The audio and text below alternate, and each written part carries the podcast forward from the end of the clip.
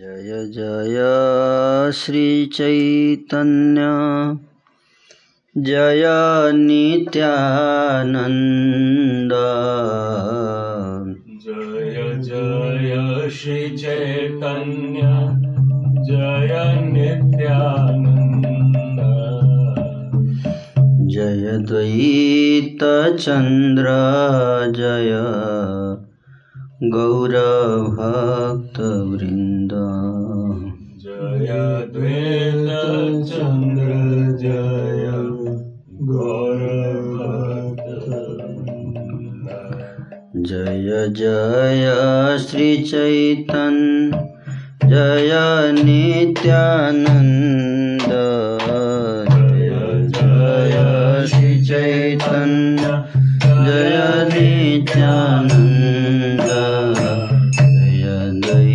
द्वैतचन्द्र जय गौरभक्तवृन्द जय द्वैत चन्द्र जय गौरभक्तवृन्द जय जय श्रीचैतन्य जय नित्यानन्द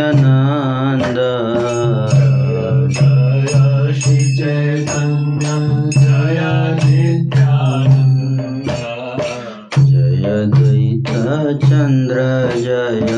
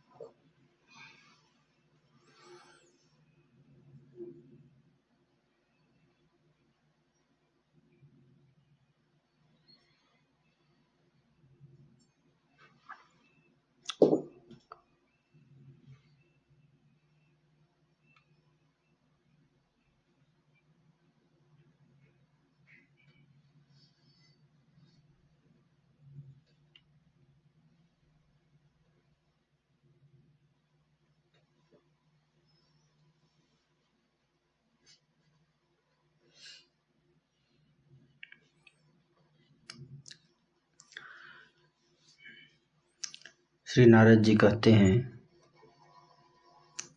कि मिथिलेश्वर, उधर बलवान एवं मदोन्मत्त महादैत्य केसी घोड़े का रूप धारण कर रमणीय वृंदावन में गया और मेघ की भांति गर्जना करने लगा। उसके पैरों के आघात से सुदृढ़ वृक्ष भी टूटकर धराशायी हो जाते थे। पूंछ की चोट खाकर आकाश में घले बादन, बादल छिन्न भिन्न हो जाते थे। इतना विशाल राक्षस था केसी। घोड़े के आकार का राक्षस।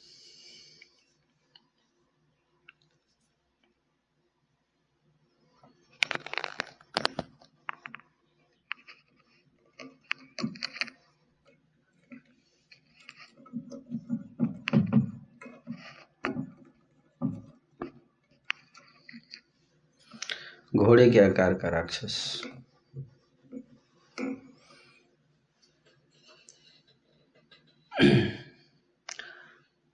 जब वो पूंछ उठा चलता था, पूंछ हिलाता था तो आकाश में जो बादल थे, बादल को तितर बितर कर देता था।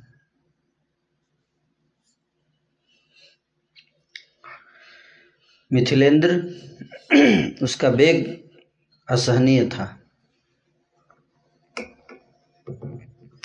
उसे देखकर गोप गोपियों के समुदाय भय से अत्यंत व्याकुल हो भगवान श्री कृष्ण की शरण में गए।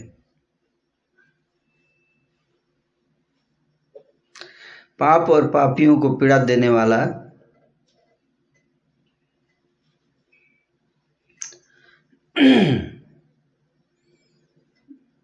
पाप और पापियों को पीड़ा देने वाले भगवान ने ब्रजवासियों को कहा, डरो मत। और ऐसा कहकर उन सबको अभय दान दिया। कमर में पीताम्बर कसकर भगवान श्री कृष्ण उस दैत्य को मार डालने की चेष्टा में लग गए। राजन, उस महान असुर ने अपने पिछले पैरों से श्री हरि के ऊपर आघात किया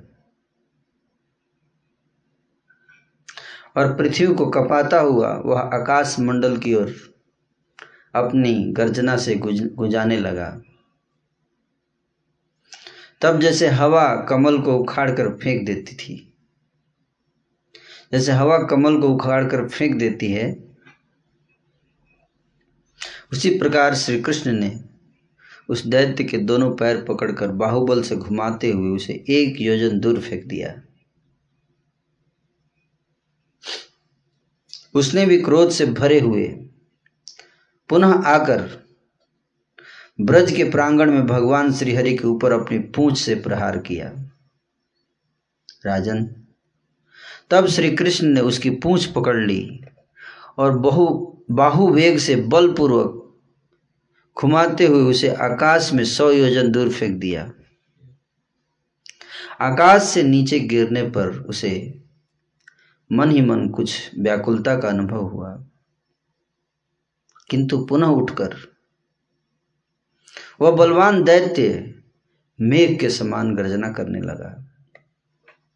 अपनी गर्दन के आयालों को कपाता हुआ और पूंछ के बालों को आकाश में बार बार हिलाता हुआ वह दैत्य, अपने पैरों से पृथ्वी को विदीर्ण करता हुआ श्रीहरि के सामने उछलकर फिर से आ गया। तब भगवान मधुसूदन ने केसी को एक मुक्का मारा। उनके मुक्के की मार से वह दो घड़ी तक बेहोश पड़ा रहा। तब उस अश्वरूपधारी असुर ने श्रीहरि के गले को अपने मुँह से पकड़ लिया और उन्हें उठाकर वह भूमंडल से लाख योजन दूर आकाश में उठाकर ले गया। वहाँ आकाश में उन दोनों के बीच दो प्रहर तक घोर युद्ध हुआ। राजन, वह अपने पैरों से, दांतों से गर्दन के अयालों से, पूछ से और तीखी खुरों से बार बार श्रीहरि पर आघात करने लगा। तब श्रीहरि ने उसे दोनों हाथों से पकड़कर इधर उधर घुमाना आरंभ किया और जैसे बालक कमंडलू को उठाकर पटक देता है, उसी प्रकार उन्होंने आकाश से उस दैत्य को नीचे पटक दिया। फिर भगवान श्रीहरि ने उसके मुँह में अपनी बाह डाल दी। वह बाह उसके उदर तक जा पहुँची और असाध्य रोग की भांति बड़े ज़ोर से बढ़ने लगी। इससे उस महान असुर की प्राण वायु अवरुद्ध हो गई और वह चुतड़ से लेड़ फेंकने लगा। उसका पेट फट गया और वह असुरूपधारी असुर तत्काल प्राणों से हाथ धो बैठा। शरीर से पृथक होने पर उसने तत्काल दिव्य रूप धारण कर लिया। और मुकुट तथा कुंडलों से मंडित हो, भगवान श्री कृष्ण को दोनों हाथ जोड़कर प्रणाम किया और इस प्रकार से बोला, माधव, मैं इंद्र का अनुचर हूँ, मेरा नाम कुमुद है।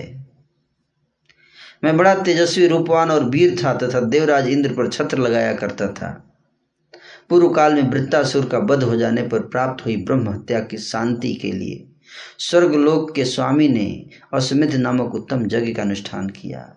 अश्वमेध का घोड़ा श्वेत वर्ण का था, उसके कान श्याम रंग के थे और वह मन के समान तीव्र वेग से चलने वाला था।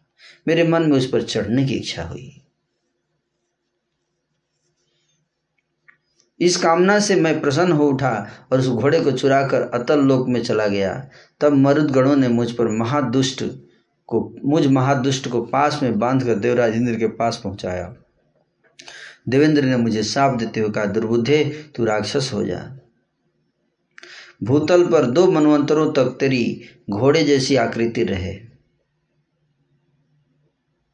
प्रभु, आज आपका स्पर्श पाकर मैं उस साप से तत्काल मुक्त हो गया। हे देव, अब मुझे अपना किंकर बना लीजिए। मेरा मन आपके चरण कमलों में लग गया है। आप समस्त लोगों के एकमात्र साक्षी हैं। आप भगवान श्री हरि को नमस्कार है।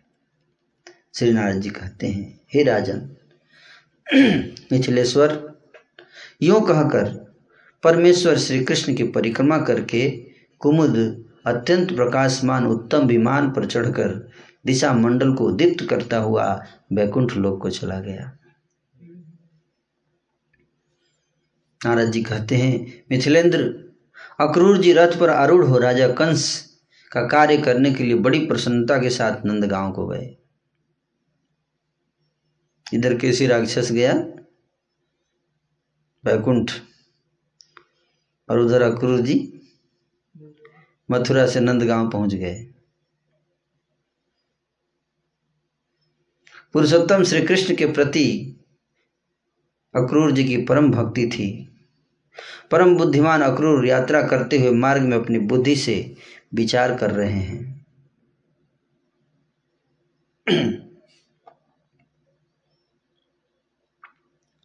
मैंने भारतवर्ष में कौन सा ऐसा पुण्य किया? कि निस्वार्थ भाव से कौन सा दान दिया? कौन सा उत्तम यज्ञ तीर्थ यात्रा अथवा ब्राह्मणों की शुभ सेवा की है? जिससे कि आज मैं भगवान परमेश्वर से हरि का दर्शन करूँगा, ऐसा सोच रहे हैं। मैंने पूर्व जन्म में कौन सा उत्तम तप किया और भक्ति भाव से कब किस संत पुरुष का सेवा किया, जिससे आज मुझे अपने सामने भगवान श्री कृष्ण का दुर्लभ दर्शन होगा। भगवान सुरेश्वर श्री कृष्ण जिनके नेत्रों के गोचर होते हैं, भूतल पर उन्हीं का जन्म वास्तव में सफल माना जाता है। आज उन भगवान का दुर्लभ दर्शन करके मैं सर्वतोभावेन कृतार्थ हो जाऊँगा। नारद जी कहते हैं कि इस प्रकार श्री कृष्ण का चिंतन और उत्तम शकुन का दर्शन करते हुए गांधिनी नंदन अक्रूर संध्या काल में रथ पर बैठे बैठे नंद गोकुल जा पहुँचे। जव और अंकुश आदि से युक्त श्री कृष्ण चरणार बिंदु के चिन्ह तथा उनकी लाई से युक्त धूलिकण उन्हें पृथ्वी पर दिखाई दिए। उनके दर्शन की उत्कंठा एवं भक्ति भाव के आनंद से विह्वल हो क्रूर जी रथ से कूद पड़े और उस धूली कण में लौटते हुए नेत्रों से आँसू बहाने लगे। मिथिलेश्वर, जिनके हृदय में भगवान श्री कृष्ण की भक्ति प्रकट हो जाती है, उनके लिए ब्रह्मलोक पर्यंत जगत के सारे सुख तिनके के समान तुच्छ हो जाते हैं। तत्पश्चात रथ पर पुनः आरूढ़ हो अक्रूर क्षण भर में नंदगांव जा पहुँचे। उन्होंने गोष्ठी में पहुंचकर देखा, बलराम जी के साथ श्री कृष्ण उधर ही आ रहे हैं। वे दोनों पुराण पुरुष, श्यामल गौर वर्ण परमेश्वर प्रफुल्ल कमल के समान नेत्र वाले थे। शाम संध्या के समय में पहुँचे हैं। कृष्ण और बलराम दोनों आ रहे थे। नंदगांव महल से निकल कर आ रहे थे। रास्ते में बलराम और श्री कृष्ण ऐसे जान पड़ते थे, मानो इंद्र, नील और हीरक मणि के दो पर्वत एक दूसरे के संपर्क में आ गए उन दोनों के मुकुट बाल सूर्य के समान और वस्त्र विद्युत के समान थे। उनकी अंग कांति वर्षा काल के मेघ की भांति, श्याम तथा शरद ऋतु के बादल की भांति गौर थी। उन दोनों को देखकर अक्रूर तुरंत हिरत से नीचे उतर गए और भक्ति भाव से संपन्न हो उन दोनों के चरणों में गिर पड़े। उनका मुख नेत्रों से झरझर झरते हुए आंसुओं की धारा से व्याप्त तथा शरीर रोमांचित था। उन्हें देख परमेश्वर श्री हरि ने दोनों हाथों से उनको उठा लिया और वे माधव दया से द्रवित हो भक्त को अपने हृदय से लगाकर अश्रुओं की वर्षा करने लगे। तो गुरु जी भी रो रहे हैं और भगवान भी रो रहे हैं। इस प्रकार बलराम सहित श्रीहरि उनसे मिलकर शीघ्र ही उन्हें घर ले आए और वहाँ उन्होंने उनके लिए श्रेष्ठ आसन दिया। अतिथि सत्कार में एक गाय देकर प्रेम पूर्वक सरस भोजन प्रस्तुत किया। नंद ने अक्रूर को दोनों हाथों द्वारा हृदय से लगाकर पूछा, अहो, तुम कंस के राज्य में कैसे जी रहे हो? जिसने लज ने अपनी बहन के नन्हे से शिशुओं को मार डाला, वह दूसरों, दूसरे लोगों के प्रति दयालु कैसे होगा? ऐसा पूछकर नंद जी जब घर में चले गए, तब श्रीहरि ने उनसे माता पिता की सारी कुशल पूछी। इसी प्रकार अपने बंधु बांधव यादवों का समाचार पूछकर कंस की सारी विपरीत बुद्धि के विषय में भी जिज्ञासा की। अक्रूर जी बोले देव परसों की बात है। परसों की बात है भोजराज कंस हाथ में तलवार ले वसुदेव जी को मार डालने के लिए उदत्त हो गया था। किंतु नारद जी ने उसे रोक दिया। समस्त यादव बंधु बांधव भय, से विवल और दुखी हैं। भूमन कितने ही कं, कंस के भय से कितने यादव तो कुटुंब सहित दूसरे देशों में चले गए हैं। वह आज ही यादवों को मार डालने और देवताओं को जीत लेने के लिए उद्योगशील है। इस पृथ्वी पर बलवान दैत्य राज कंस कुछ और भी करना चाहता है। अतः आप दोनों को जगत का अक्षय कल्याण करने के लिए वहाँ चलना पड़ेगा। आप दोनों प्रभुओं के बिना सत्पुरुषों का कोई भी कार्य सिद्ध नहीं हो सकता है। नारद जी कहते हैं, राजन, अक्रूर जी की बात सुनकर बलराम सहित भगवान श्री कृष्ण नंदराज की सलाह लेकर कार्यकर्ता गोपों से इस प्रकार कहा, बंधुओं, बड़े बूढ़े गोपों के साथ बलराम सहित मैं तथा नंदराज भी मथुरा जाएँगे। नौनंद और उपनंद तथा छह वृषभानु सब लोग प्रातःकाल उठकर मथुरा की यात्रा करेंगे। अतः तुम सब लोग दही, दूध और घी आदि गोरस एकत्र करो। उसके साथ राजा को देने के लिए अन्य उपायन भी उपायन भी होंगे। छकड़ों के साथ रथों को भी ठीक ठाक करके शीघ्र तैयार कर लो। नारद जी कहते हैं, यह सुनकर कार्य करने वाले सब गोपों ने घर घर में जाकर गोपियों के सुनते हुए, गोपियों के सुनते हुए वह सारा कथन जीव का त्यों दोहरा दिया। वह सुनकर गोपियों का हृदय उद्विग्न हो उठा। वे भावी विरह की आशंका से बेवल हो गई और घर घर में एकत्र हो वे सब की सब परस्पर इसी प्रकार बातें करने लगी। रिपेश्वर महात्मा श्री कृष्ण के प्रस्थान की यह बात वृषवानु वर के घर में पहुँच गई।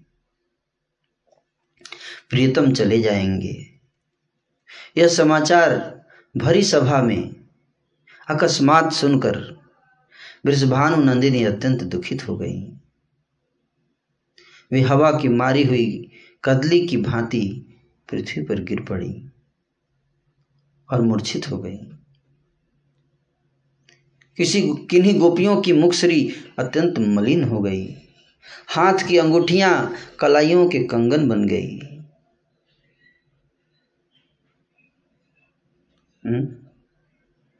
हाथ की अंगूठी? कलाइयों का कंगन बन गई।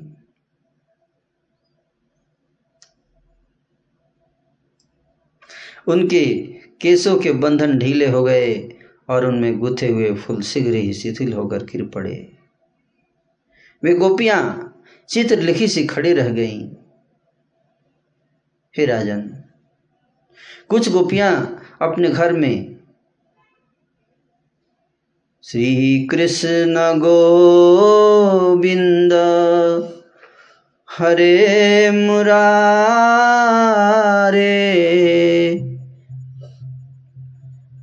यो कहते हुए अत्यंत विह्वल हो गई और घर के सारे काम काज छोड़कर जोगी की भांति ध्यान आनंद में मग्न हो गई राजन, कुछ गोपियाँ समर्थ रहीं। वे एकत्र हो एक साथ आपस में इस प्रकार बातें करने लगी। बात करते करते उनके कंठ गदगद हो गए थे। बाणी लड़खड़ा रही थी। उनके नेत्रों से स्वतः अश्रुधारा प्रवाहित होने लगी। गोपियाँ बोली, अहो, अत्यंत निर्मोही जन का चरित्र बड़ा विचित्र होता है। वह कहने योग्य नहीं है। निर्मोही मनुष्य मुँह से तो कुछ और कहता है, परंतु हृदय में कुछ और ही भाव रखता है। है ना?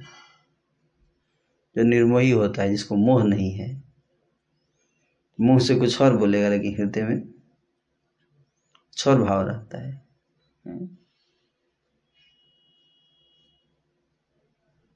उसके मन की बात तो देवता भी नहीं जान सकते। फिर मनुष्य की क्या बात है? रास में इन्होंने जो जो बात कही थी, उस सब बातों को अधूरी छोड़कर वे जाने के लिए तैयार हो गए हैं।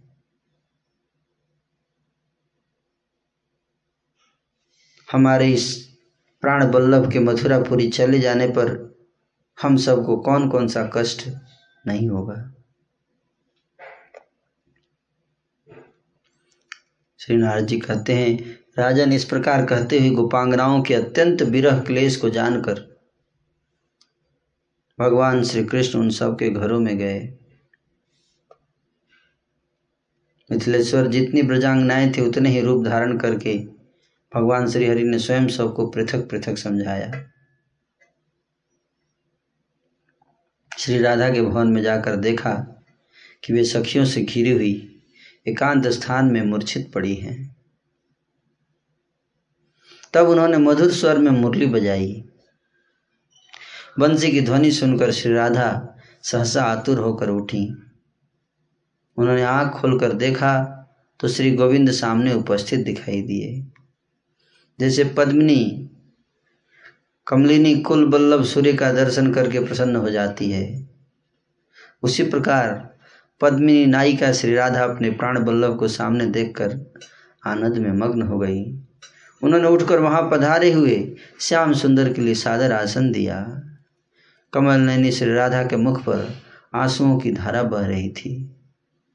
वे अत्यंत दीन होकर शोक कर रही थी, अतः भगवान ने मेघ के समान गंभीर वाणी में उनसे कहा भगवान बोले, भद्रे राधिके तुम्हारा मन उदास क्यों है? तुम इस तरह शोक ना करो। मेरी मथुरा जाने की इच्छा सुनकर तुम विरह से व्याकुल हो, उठी हो क्या? देखो, ब्रह्मा जी की प्रार्थना से मैं इस पृथ्वी का भार उतारने और कंस आदि असुरों का संहार करने के लिए तुम्हारे साथ इस भूतल पर अवतीर्ण हुआ हूँ। अतः अपने अवतार के उद्देश्य की सिद्धि के लिए मैं मथुरा अवश्य जाऊँगा और भूमि का भार उतारूँगा। तत्पश्चात शीघ्र यहाँ आऊँगा और तुम्हारा मंगल करूँगा।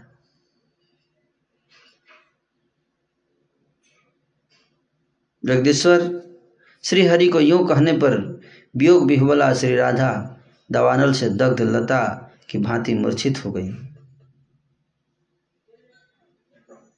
उसमें, उनमें कम रोमांच आदि सात्विक भाव प्रकट हो गए।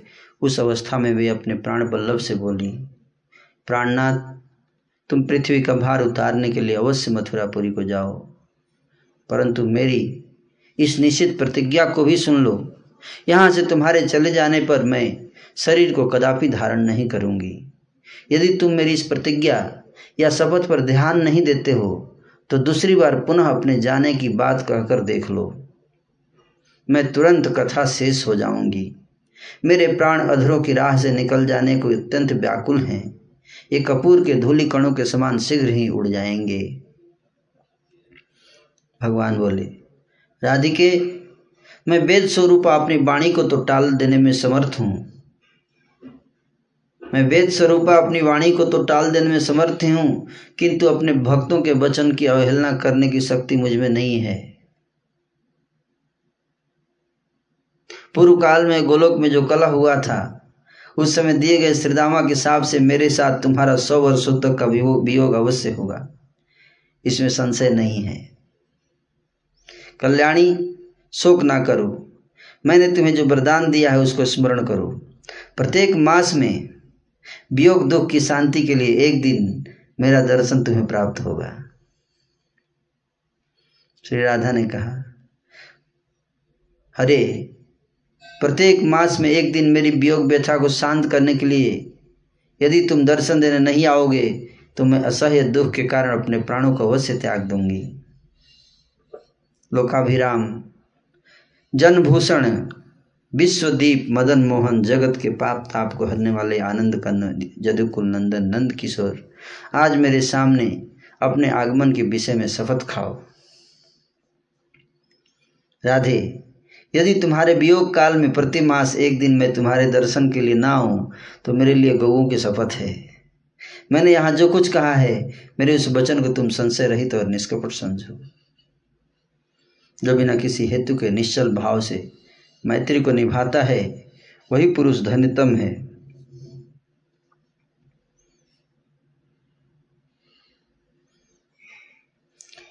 भामिनी, मन के सारे भाव पारस्परिक हैं। एक दूसरे की अपेक्षा रखते हैं, इसीलिए किसी एक ही तरफ़ से प्रीति नहीं होती। दोनों ही ओर से हुआ करती है। अतः सबको अपनी ओर से मेरे प्रति प्रेम ही करना चाहिए।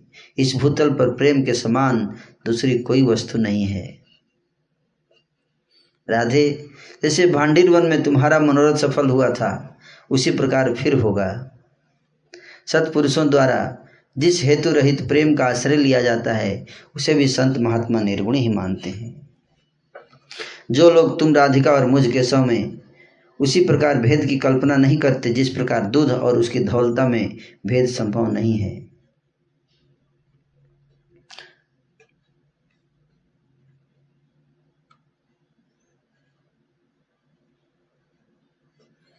वृंदा देवी भी रो रही हैं। वृंदा देवी जो ब्रज की अधिष्ठात्री हैं। कहती हैं, वृंदा देवी, जब को जब सूचना मिली कि भगवान कृष्ण जाएँगे छोड़कर तो वृंदा देवी कहती हैं, वन भुवि नव कुंजम कस्य हेतुर्विधा से कृतरुचिरचयिष्याम्यत्र वा पुष्पतल्पम् सुरभीमसमये वा वल्लीमुत्फुल्लयिष्ये यदि नयति मुकुन्दम् गान्धिनेयः पुराय। यदि न अक्रूर श्री कृष्ण चंद्र को मधुपुरी ले ही जाएगा। तो फिर किसके लिए वृंदावन में नवकुंजों का निर्माण करूँगी? आज छुट्टी। हम्म? वृंदा देवी कह रही आज छुट्टी। किसके लिए नवकुंजों का निर्माण करूँ? किसके लिए मनोहर पुष्प सैया की रचना करूँ? सौरभशालिनी लता वल्लरियों को पुष्पित करने से ही क्या प्रयोजन है? उन पर कुसुम विकास कराने का समय समाप्त हो चला। वृंदावन के दुर्दिन आरंभ हो गए। अब इसे सजाकर क्या करूँगी? यह कहती हुई कानन अधिदेवी वृंदा रोने लगी। किंतु भानु किशोरी को तो अभी तक समाचार नहीं मिला। कि मधुपुर से कंसदूत अक्रूर प्रीतम श्री कृष्णचंद्र को लेने आए हैं। आनंद सिंधु में निमग्न भानु नंदिनी को यह भान ही नहीं कि सौ वर्ष के लिए प्रीतम श्री कृष्णचंद्र से वियोग होने का वह निर्धारित समय उपस्थित हो गया है। तीन वर्ष पाँच महीने हो गए। किशोरी बाह्य जगत को भूल सी गई है। प्रभात आता दिन हंसता, संध्या आंचल फैलाती, निशा सांस लेती, उषा अरुण राग बिखेरती और फिर प्रभात आ जाता, किंतु किशोरी नहीं जानती कि कब क्या हुआ। कभी प्रियतम से साक्षात मिलन का तो कभी श्री कृष्ण स्फूर्ति का आनंद सागर लहराता रहता, एवं किशोरी उसकी लहरों पर न जाने कहाँ से कहाँ बहती रहती। आज संध्या हो चुकी है, पर भानु किशोरी के नेत्रों में तो अभी दिन है। क्यों दिन क्यों है? संध्या हो चुकी दिन क्यों? सुदूर उपवन के किसी कदम कुंज में प्रियतम के मुखार विंद से झरते हुए मधु को पी पी कर मन ही मन में मतवाली हो रही हैं। ललिता विशाखा सामने खड़ी हैं। दुख भार से दोनों का हृदय फटता जा रहा है। वे सोच नहीं पाती कि यह हृदय विदारक समाचार श्री कृष्णचंद्र कल मधुपुरी चले जाएँगे। यह प्राणहारी सूचना किशोरी के सामने कैसे प्रकट करे? न कहने का साहस हो रहा है, न छिपाने का। धैर्य छुटता जा रहा है, दुख से सर्वथा जड़वत होती जा रही है। तथा विकल होकर परस्पर वनों में धीरे धीरे इसकी चर्चा कर रही हैं। न वक्तुम न वक्तुम पुरगमन वार्ता मुरभिदः क्षमन्ते राधायै कथमपि विशाखा प्रभृतयः।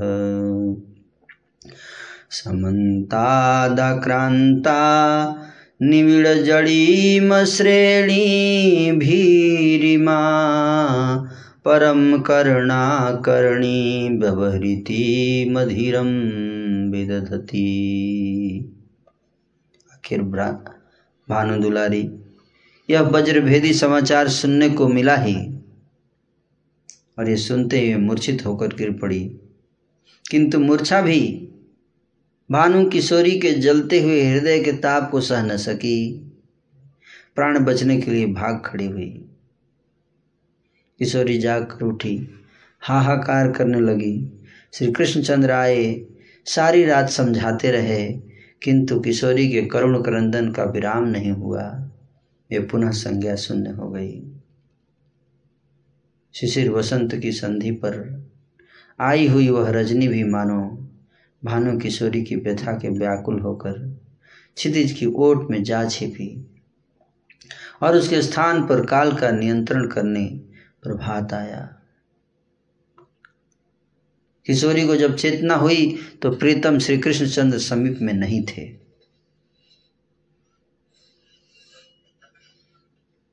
जा चुके थे। नंद प्रसाद में अत्यंत कोलाहल हो रहा था। किशोरी उसी ओर दौड़ चली। जाकर देखा अक्रूर के रथ पर प्राणधन विराजित हैं। विनोद की बात नहीं थी। सचमुच ही सचमुच ही वे कंस की रंगशाला देखने मधुपुरी जा रहे हैं। उनको लगा मज़ाक कर रहे हैं। जाएँगे नहीं। ऐसे लगता है ना व्यक्ति को? उनको लग नहीं रहा था कि चले जाएँगे। ठीक है। लगता है मज़ाक कर रहे थे रात में। लेकिन जब जाकर देखा तो दोनों रथ पे विराजमान हैं। तब उनको लगता है सीरियस मैटर है। फिर तो किशोरी में दिव्य उन्माद आरंभ हुआ। वे हंसने लगी। वे हंसने लगी और गंभीर होकर बोली स्खलति मम वपुः। कथं धरित्री भ्रमति कुतः किममि नटन्ति नीपा। री ललिते विशाखे, देख तो बहिन श्री कृष्ण चंद तो रथ पर बैठे हैं। हैं? बैठे हैं ना? तू देख पा रही है ना? अच्छा यह तो देख, उन्हें रथ पर बैठे देखकर मेरा शरीर स्खलित क्यों हो रहा है? अरे देख, वह देख पृथ्वी घूम रही है। भला पृथ्वी क्यों घूम रही है बहन? ये लो, वह कदम श्रेणी तो नाच रही है। ये कदम क्यों नाच रहे हैं? मतलब चक्कर आ रहा है। रोती हुई ललिता कुछ दूसरी बात कहकर किशोरी जी का ध्यान बदलना चाहती है। किंतु भानु नंदिनी रोष में भरकर बीच में बोल उठती है, विरम कृपणे भावी, नायम हरेर बिलह बिरह क्लमो मम किम भवन कंठे? प्राणामुहुर्निरपत्र अरे कृपणे, चुप रह। मुझे भुलाने आई है? क्या तू समझती है प्रीतम श्री कृष्णचंद से मेरा वियोग होगा? हम्म? कह रही है कि क्या तुम समझती है? कि कृष्ण से मेरा वियोग होगा। वियोग नहीं होगा। मुझे वियोग दुख भोगना पड़ेगा। बावली हुई है। क्या कंठ में बार बार आने वाले मेरे प्राण इतने निर्लज हैं कि वे फिर शरीर में रह जाएँगे, छूट नहीं जाएँगे? प्राण रहेगा तब तो वियोग होगा। कहती है कि प्राण रहेगा तब तो वियोग होगा। तू क्या समझा रही है? ध्यान भटका रही है मेरा। हम्म? विशाखा किशोरी को पकड़ लेती हैं। इतने में ही अक्रूर रथ हाँकने लगते हैं। भानु किशोरी विशाखा को ठेल कर दौड़ पड़ती हैं। किंतु दो पग चलकर ही ऐसे कटी चंपक लता की भांति विशाखा के हाथों पर गिर पड़ती है।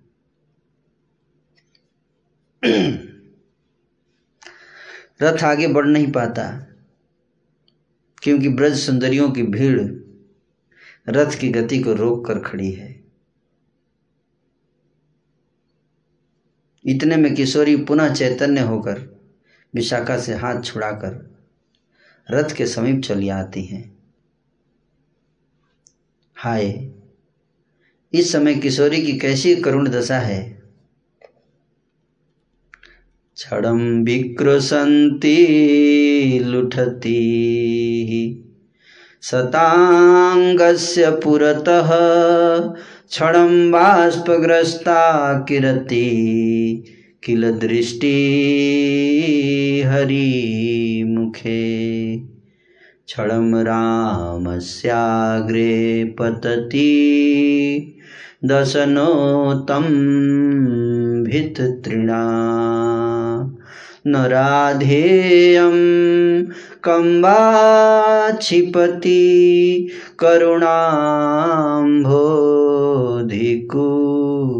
हरे कभी तो वे चित्कार करती हुई रथ के आगे जा, रथ के आगे जाकर लौटने लगती है।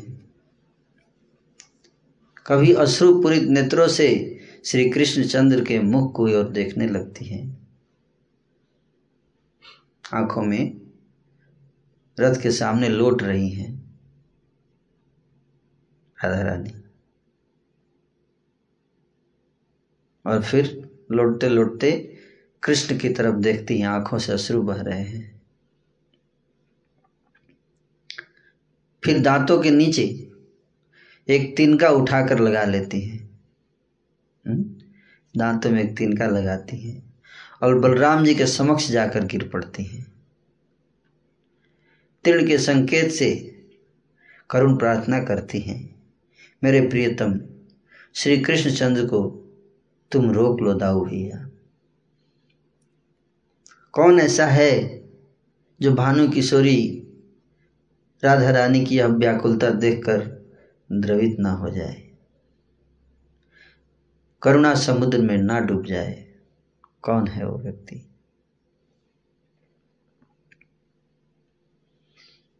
जो राधा रानी अपनी प्राण रूप सखियों के सामने भी श्री कृष्णचंद्र की ओर देखने में सकुचाती थी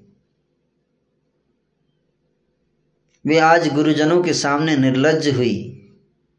विस्फारित नेत्रों से श्री कृष्णचंद्र की ओर देख रही हैं। राधा रानी की यह विकलता देखकर उन गुरुजनों के नेत्रों से भी आँसू बह चले। और तो क्या, निठुर बनकर मधुपुर जाते हुए श्री कृष्णचंद्र भी आत्मसंवरण नहीं कर सके और श्री कृष्ण के नेत्रों से भी अश्रु प्रवाह आरंभ हो गया। रथिन पथि पश्यतः सखेदं बत राधा बदनं मुरान्तकस्य। किरतो नयने घनाश्रुबिन्दु नरबिन्दे मकरन्दवत् क्रमेण। रथ प्रासीन श्री कृष्णचंद्र राधा किशोरी की ओर देख रहे हैं। उनके दोनों नेत्रों से घन घन अश्रु बिंदु झर रहे हैं। मानो दो कोमल पुष्पों से क्रमशः मकरंद झर रहा हो। किंतु यह सब होने पर भी धीरे धीरे रथ आगे की ओर बढ़ने ही लगा। श्री कृष्णचंद्र को लेकर अक्रूर चले ही गए। गोकुल का अणु अणु हाहाकार कर उठा। मानो अक्रूर रूप मन, अक्रूर रूप मंदार ने गोकुल सागर का मंथन कर दिया हो। मंदार पर्वत की चर्चा कर रहे थे हम लोग कल। हम्म, अक्रूर रूपी मंदार पर्वत ने गोकुल रूपी समुद्र का मानो मंथन करके उसे विक्षुब्ध कर दिया। उसमें जो विरह वेदना में हलाहल कुल कालकूट निकला जब उसने मथा तो क्या निकला? कालकूट विष निकला ना समुद्र मंथन से। और अक्रूर जी ने जब गोकुल को मथा तो क्या निकला? विरह विरह रूपी कालकुट निकला। वह तो वहाँ बिखर गया, विष निकलकर शिव जी तो आए नहीं लेने के लिए। वहाँ तो शिव जी आकर पी गए थे, लेकिन यहाँ तो पीने वाला कोई है नहीं। तो वहीं बिखर गया, तथा कृष्ण रूप चंद्र अक्रूर के साथ चले गए। इस प्रकार। ब्रजपुर। श्री कृष्ण विरह में जल उठा। ब्रज चंद्र के अदर्शन से उसमें अंधकार छा गया। हाय, नंदकुल चंद्रमा कहाँ चले गए? क्व नंदकुल चंद्रमा क्व सखी चन्द्रकालं कृति, क्व मन्त्रमुरलीरव क्व नु सुरेन्द्रनीलदुती क्व रासरसताण्डवी क्व सखी जीवरक्षौषधि निधिर्मम सुहृतं क्व बत हन्तहाधिगविधम्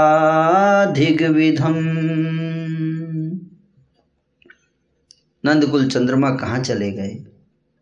कहाँ हैं? सखी तू बता दे मयूर पिछधारी कहाँ चले गए? हम्म, सखी से पूछ रही है। हम्म, सखी तू बता हम्म, कि कहाँ चले गए? मयूर पिछधारी जिनके मुकुट में मयूर का पंख लगा रहता है, वो कहाँ चले गए? नंदकुल के चंद्रमा कहाँ चले गए? मोहन मंत्रमयी मुरली ध्वनि बजाने वाले कहाँ चले गए?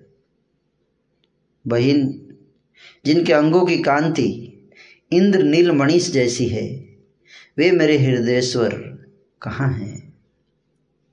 ओह रास रस के तरंगों पर जो नृत्य करते थे वो कहाँ चले गए? मेरे जीवन के जो आधार हैं, वो कहाँ चले गए? हाय रे हाय, मेरी परम प्यारी निधि कहाँ चली गई? मेरे प्रियतम श्री कृष्णचंद्र कहाँ चले गए? आह, विधाता तुझे धिक्कार है।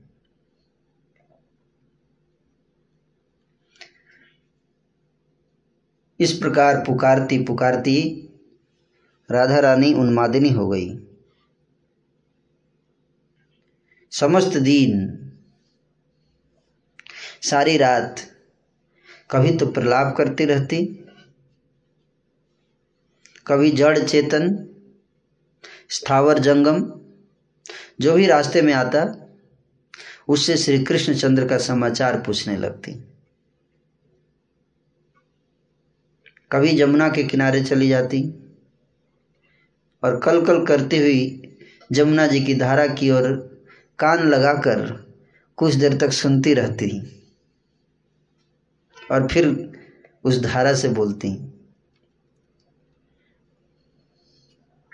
मिदु कलेवरे तुमी ओ हे सैवालिनी, की कही छभाल करे कहना मारे।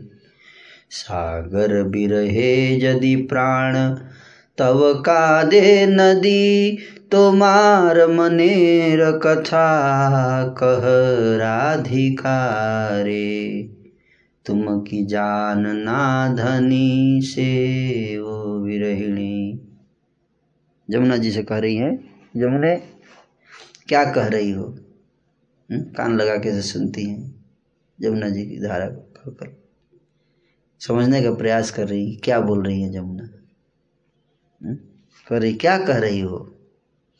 जमुने क्या कह रही हो? मुझे अच्छी प्रकार समझा कर बताओ। अच्छा। समुद्र के विरह में तुम्हारे प्राण रो रहे हैं। तो अपने मन की बात, मन की व्यथा राधिका को बताओ। सुंदरी, क्या तुम नहीं जानती कि राधा भी विरहिणी है? मैं समझ सकती हूँ तुम्हारे हृदय की बात। हुँ? कभी मयूरी की ओर मयूरी की ओर भानु किशोरी की दृष्टि जाती, मयूरी को देखती, उसको फिर उससे बातें कर रही हैं, क्या बातें करती हैं। तरु शाखा ऊपरे सीखिनी के नलो बसिया, तुई बिरस बदने। ना हेरिया श्याम चांदे, तोरो की पराण कांदे। तुई ओ की दुखिनी, आहा के ना भालवा से राधिका रमणे। कारना जुड़ाए आखी, शशि विहंगिनी आए पाखी आमरा दुजने। रे सिखिनी, मोरनी से बोल रही है, मोरनी। मोरनी से बात कर रही है। रे सिखिनी तो तरु शाखा पर उदास क्यों बैठी है? क्या श्री कृष्णचंद्र को न देखकर तेरे प्राण भी रो रहे हैं? पूछ रही है, तू भी रो रही है। हुँ? क्या तू भी उनके वियोग दुख से दुखनी हो रही है? आह, सच्ची बात है। राधिका रमण को कौन नहीं प्यार करता? ऐसे बोल रही है। विहंगिनी। भला चंद्र किसके नेत्र को शीतल नहीं करता? पक्षी, तू आ जा इधर। मेरे समीप आ जा। एकांत में हम दोनों परस्पर बैठकर एक दूसरे के कंठ से लगकर विचार करेंगे। एक दूसरे के कंठ से लग के आ जा इधर, बैठकर एकांत में विचार करेंगे। नवीन नीरद को, तुमने अपने प्राण सौंपे तो क्या वह तुम्हारा हो जाएगा?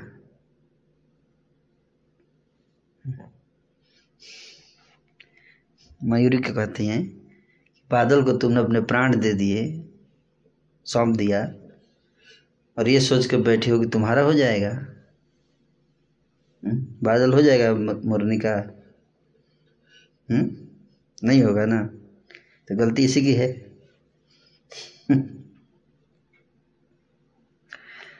क्या पुनः राधा को राधा रंजन मिल जाएँगे? मयूरी आजा तू तो मेघ का चिंतन कर। और मैं श्यामल जलधर वर्ण माधव का। साथ में बैठकर तू अपना चिंतन कर, मैं अपना। कभी तो राधा रानी अपने ही हाहाकार की प्रतिध्वनि सुनकर चकित हो जाती। जब रोती हाहाकार करके तो प्रतिध्वनि आता। इको तो पूछती, तुम कौन हो? जिस प्रकार राधा हाहाकार करती हुई श्याम को पुकारती है, वैसे ही तुम भी उन्हें पुकार रही हो। सती, बताओ तुम कौन सी ज्योति हो? इको से। साउंड का इको आता तो उससे पूछती, पूछ रही है, तुम कौन सी ज्योति हो? इस एकांत स्थल में अनाथा राधिका की भांति ही माधव को बुला रही हो। निर्भय चित्त होकर मेरे पास आ जाओ, मुझे बताओ, इसमें भय की बात ही क्या है? श्याम की प्रेम डोरी से इस जगत में कौन बंधा हुआ नहीं है? ओह, आकाश नंदिनी, इतनी देर बाद में समझ पाई कि तुम कौन इस प्रकार पुकार रही थी। बरान ने पर्वत में गहन वन में तुम्हारा निवास है। मैं समझ गई, तुम अच्छा पर्वत के अंदर जो गहन वन है, उसी में रहती हो तुम हम्म? रंगिणी, तुम सदा खेल करने में लगी रहती हो। आकार रहित भारती तुम्हें कौन नहीं जानता। पर क्या तुम राधा के लिए रोने आई हो? सजनी, मैं जानती हूँ, तुम मेरे श्याम धन, घन को प्यार करती हो। सुंदर कुंजवन में श्री कृष्ण चंद्र की मुरली ध्वनि सुनकर तुम उनके पास आती। उनसे उनका गीत सुन लेती एवं फिर वही गीत गाती। सुंदरी, जब श्री हरि राधा राधा कहकर मुझे बुलाते थे तो तुम भी राधा राधा कहकर मुझे बुलाने लगती थी। इसी प्रकार कभी राधा रानी धरा से, पृथ्वी से बात करती, कभी गिरिराज से कभी मलय से पर्वत से आती हुई हवाओं से बात करती, कभी पुष्पों से बात करती, कभी निकुंज वन से बात करती। और उनसे श्री कृष्ण चंद्र का पता पूछती। श्री कृष्ण चंद्र के पास अपने को ले चलने के लिए प्रार्थना करती। हम्म? और जब कभी उनको होश आता तो श्री कृष्ण चंद्र का स्फुरण होने लगता। उनकी अतीत लीलाओं की स्मृति से राधा रानी का मन भर जाता। तथा अपना दुख भार कम करने के लिए वे सखियों को अपने हृदय की बात बताने लगती।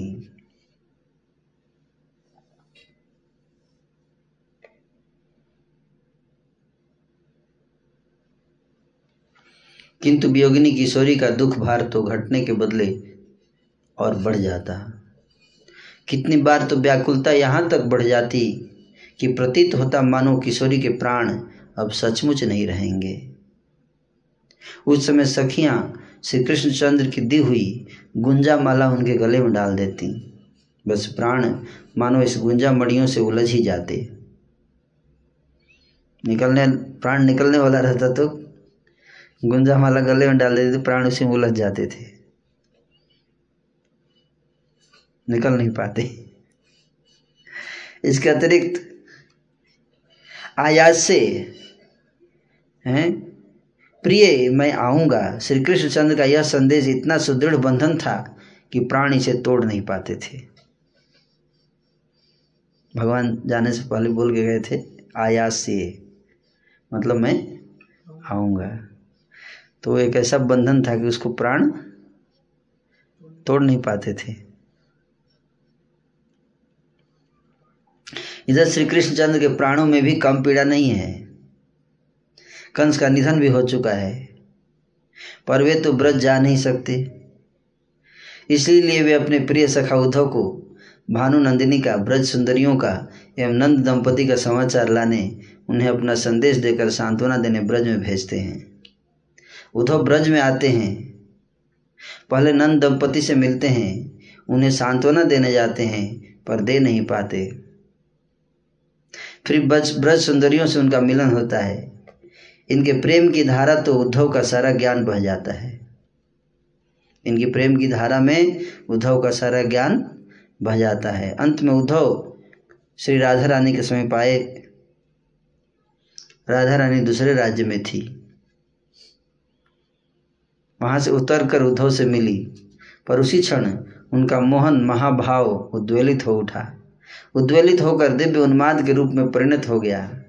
उसी समय संयोग से उड़ता हुआ एक भ्रमर भानु किशोरी के दृष्टि पथ में आ जाता है। भौरा भानु किशोरी ऐसा अनुभव करती हैं मेरे प्रीतम ने इस भ्रमर को दूत बनाकर भेजा है। मुझे यह मनाने आया है। बस फिर तो राधा रानी का वह दिव्य उन्माद हिलोरे लेने लगता है। क्रमशः उसमें दस लहरें उठती हैं। कितनी? दस लहर उठती है। तथा राधा रानी के श्रीमुख द्वार से चित्र जल्प के रूप में बाहर की ओर प्रवाहित होने लगती है।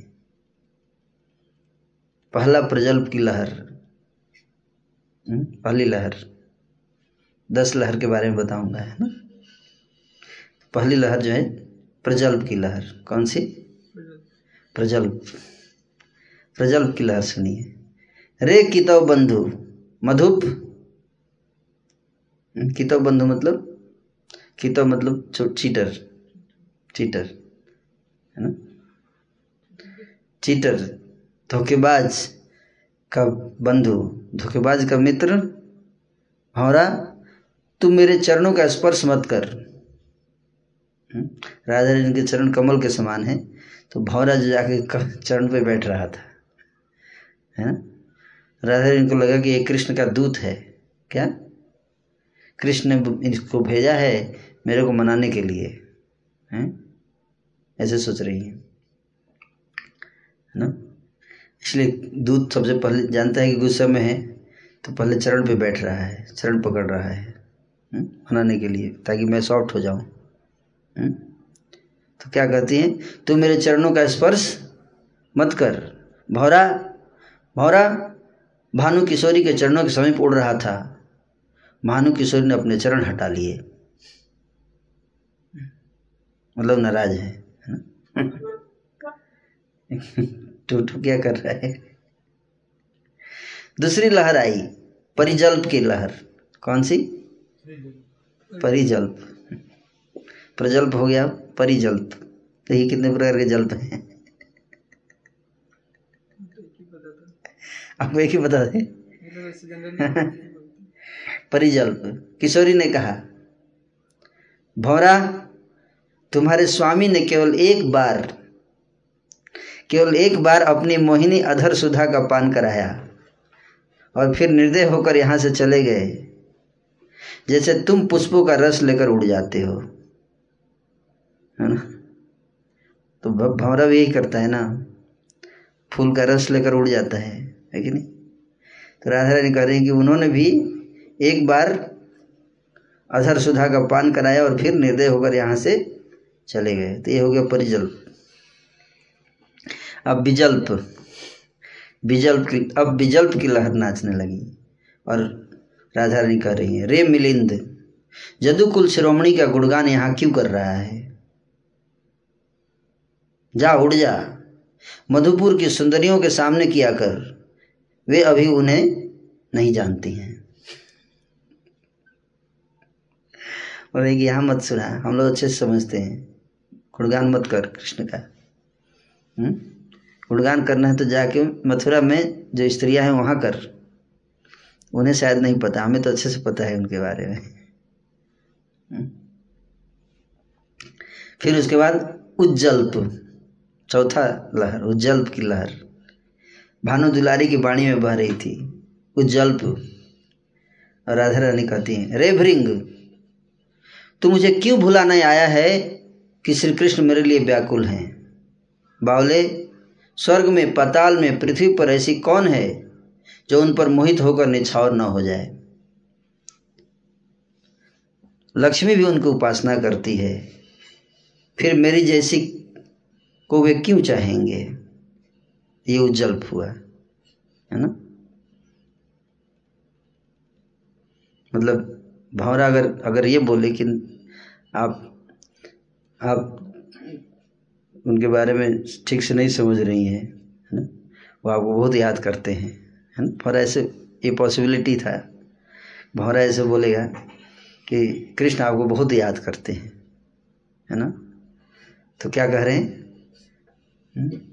तू मुझे क्या कह रही? तू मुझे क्यों भुलाने आया है कि श्री कृष्ण मेरे लिए व्याकुल हैं? हम्म? स्वर्ग में, पताल में, पृथ्वी पर ऐसा कौन ऐसी कौन है जो उन पर मोहित होकर निछावर न हो जाए? लक्ष्मी भी उनकी उपासना करती हैं, फिर मेरी जैसी को वे क्या, क्यों चाहेंगे?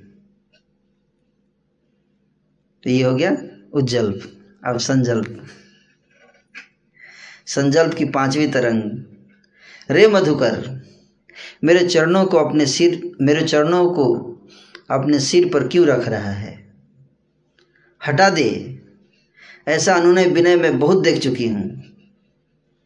जिनके लिए सब कुछ छोड़ा, जिनके लिए सब कुछ छोड़ा, वे छोड़कर चले जाएँ। अब उन पर क्या विश्वास करें? हम्म? छठी, अवजल्प। अवजल्प की लहरी नृत्य करने लगी।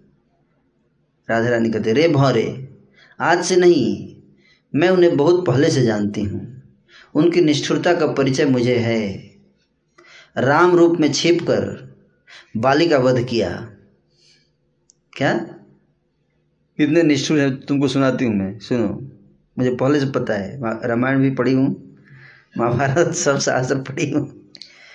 देखो, बाली रूप में छिप कर पीछे से वार किया बाली, हैं? बाली को राम रूप में छिप कर पीछे से वार किया था उन्होंने। और सूर्पणखा का नाक कान कटवा दिया। बेचारी का कोई दोष नहीं था। उसका नाक कान कटवा दिया। कितने निष्ठुर हैं।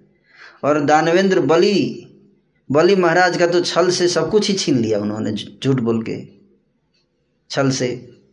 मुझे किसी भी काली वस्तु से प्रयोजन नहीं। अब काले रंग से ही मेरे को घृणा हो गया है। इसलिए मुझे उनसे कोई लेना देना नहीं है, और ना ही काली कोई भी वस्तु से, है ना? पर पर क्या करूँ? उनकी चर्चा तो तो वो बोला कि अगर आप, आपको इतना है, उनसे इतना समस्या है तो आप उनको भूल क्यों नहीं जाती? उनको बार बार उन्हीं की चर्चा क्यों करती रहती हैं? तो कहते हैं कि, पर क्या करूँ? उनकी चर्चा तो मैं नहीं छोड़ सकूँगी। उनकी चर्चा तो मैं नहीं छोड़ सकूँगी। हैं? भौरा बोल सकते हैं कि अगर आप इतने निष्ठुर हैं तो हमेशा उन्हीं के बात क्यों करती रहती हो आप? तो बोले कि यही तो समस्या है। ये मेरे बस में नहीं है। अब सातवीं तरंग, अभिजल्प। क्या? अभिजल्प। रे मधु, देख जो एक बार भी उनकी लीला पीयूष, जो एक बार भी उनकी लीला पीयूष पीयूष मतलब अमृत, उनकी लीला अमृत का एक कण भी पी लेता है। उसके सारे द्वंद्व मिट जाते हैं। बहुत से लोग तो अपना घर बार स्वाहा, अपना घर बार स्वाहा करके बाहर भाग जाते हैं और भिक्षा से पेट भरते हैं। पर लीला श्रवण नहीं छोड़ पाते तो राधा वो बोल तो मधु बोल, मधु पूछता है कि, है ना, कि, अगर प्रयास करो, है ना, प्रयास करो छोड़ने का कथा, उनके बारे में चर्चा कर क्यों करती हो आप? वो नहीं छोड़ सकती। क्यों नहीं छोड़ सकती? तो उसका कारण बता रही कि तुम नहीं जानते हो। उनकी लीला कथा जो है, अमृत जो है, उसका अगर एक कण भी अगर कोई पी लेता है तो उसके सारे कन्फ्यूज़न दूर हो जाते हैं। और बहुत से लोग तो ऐसे हैं जो अपना घर भर सब स्वाहा करके और भिक्षा से पेट भरते हैं और साथ ही साथ लीला श्रवण नहीं छोड़ पाते, लेकिन ये ऐसा एडिक्शन है ये।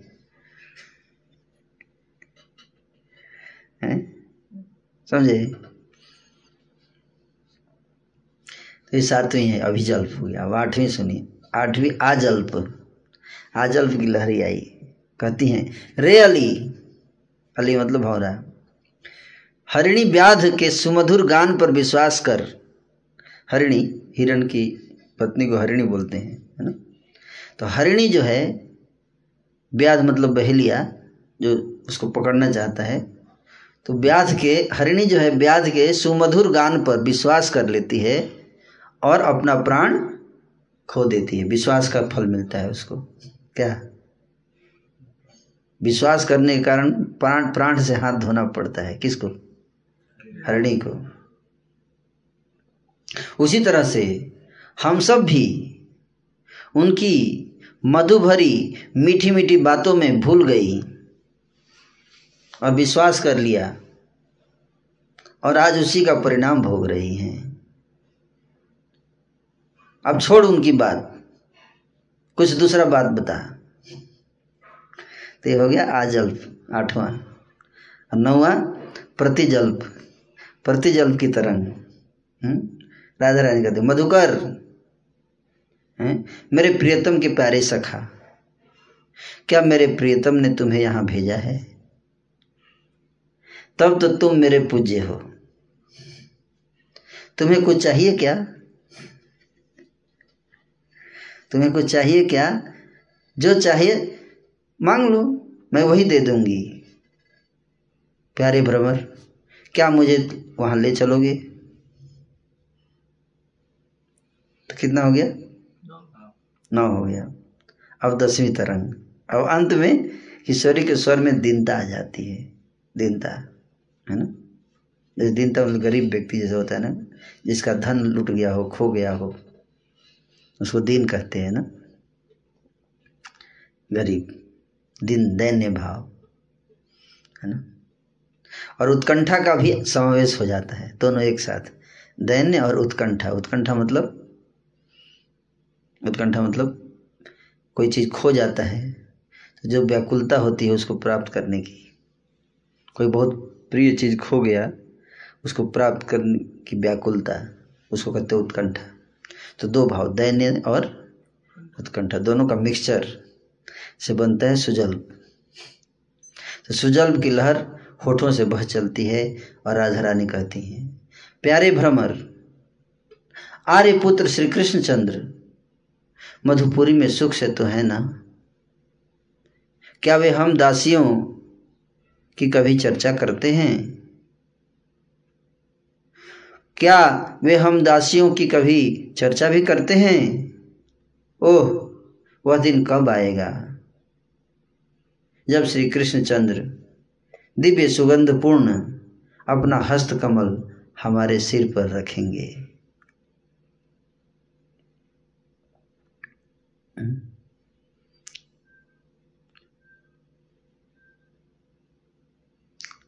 यो कहकर हैं? श्री राधा किशोरी मौन हो गई। तो चित्र जल्प, ये दस, चित्र जल्प के दस दस तरंगे बताई गई। चित्र जल्प क्या होता है?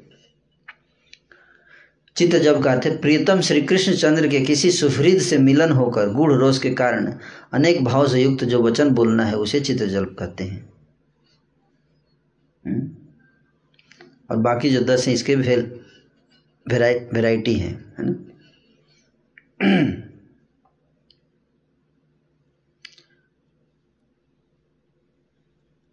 महाभाव की इस महावैभव को देखकर उद्धव कुछ देर तो आनंद जड़ हुए निश्चिल, निश्चल खड़े रहे, तथा जब शरीर में शक्ति आई तो भानु किशोरी की चरणों में लौटने लगे। उद्धव जी, भौरे के माध्यम से ही सब कुछ मैसेज चला गया।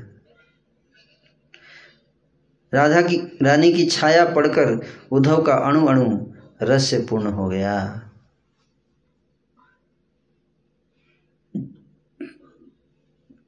कई मास पश्चात इस प्रकार से उद्धव जी जो हैं वो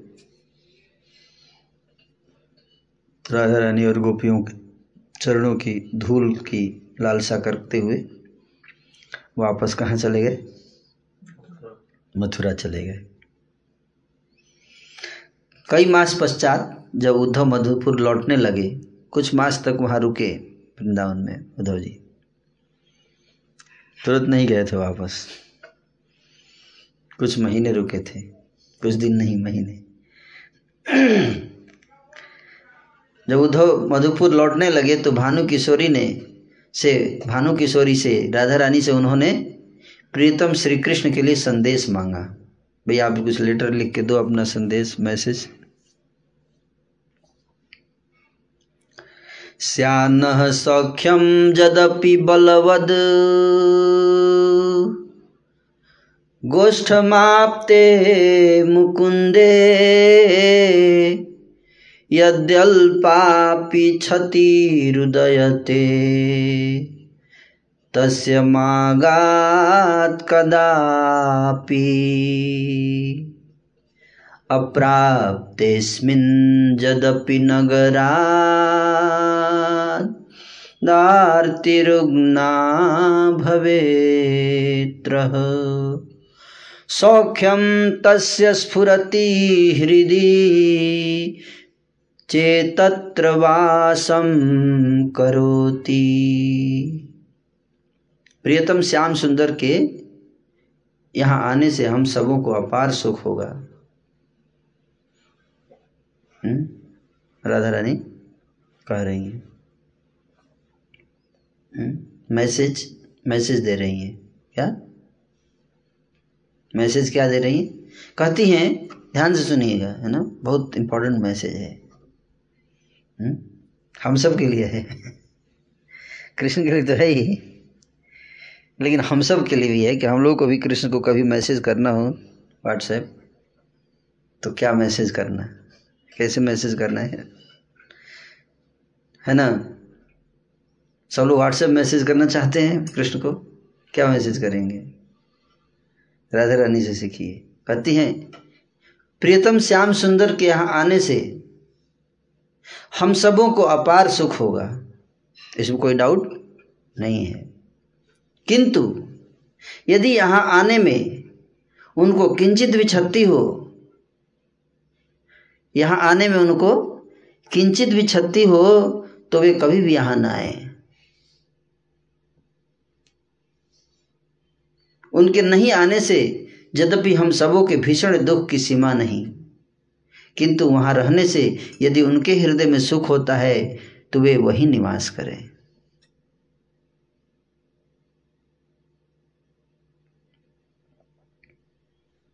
ये मैसेज है, क्लाइमैक्स। राधा किशोरी, तुम्हारे इस दिव्य प्रेम की जय हो? प्राण छूटने को तैयार है। हैं? पर क्या मैसेज क्या दिया? हम्म? मैसेज ये था कि हमको इतनी असह्य पीड़ा दुख हो रहा है हैं? और हमारा हृदय तो चाहता है कि कृष्ण यहाँ पर आ जाए। इसमें हमें क्या होगा? अपार सुख। होगा अपार सुख। कितना सुख होगा उसका? पार नहीं पाया जा सकता, अगर कृष्ण आ जाए यहाँ तो। लेकिन उस प्रोसेस में अगर कृष्ण को थोड़ा भी क्षति होता है, दुख होता है, हम अपने सुख के लिए, अपार सुख के लिए कृष्ण को थोड़ा भी कष्ट देना नहीं चाहते। इसलिए हमें अपार कष्ट होने दो, कोई दिक्कत नहीं है। अगर कृष्ण वहाँ पर खुश हैं तो वहीं रहें। ये मैसेज। सुना देना उद्धव। उद्धव जी बोले राधा किशोरी तुम्हारे इस दिव्य प्रेम की जय हो। ये कहकर उद्धव श्री कृष्णचंद्र के पास चल पड़े। जाकर मैसेज सुना दिए। श्री कृष्णचंद्र मथुरा से द्वारका चले गए। फास्ट फॉरवर्ड कर रहे हैं लीला। दिन बीत गए, पक्ष बीत गए, मास बीत गए, वर्ष बीत गए। और वह सौ वर्ष की वियोग की अवधि भी समाप्त हो गई। सौ वर्ष की वियोग की अवधि थी। अवश्य ही राधा रानी के लिए तो सत वर्ष का एक एक क्षण कल्प के समान बीतता था। जुगाइतम निमेषेण। चक्षुषा प्रामृषायितं शून्यायितं जगत् सर्वं।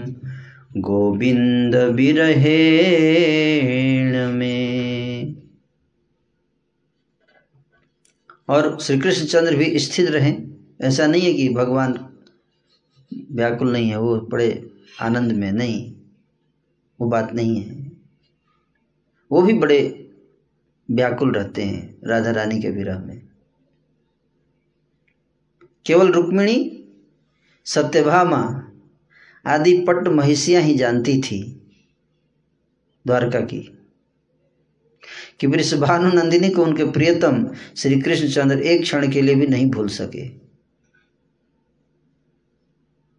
यहाँ भानु किशोरी में मोहन भाव उदय होता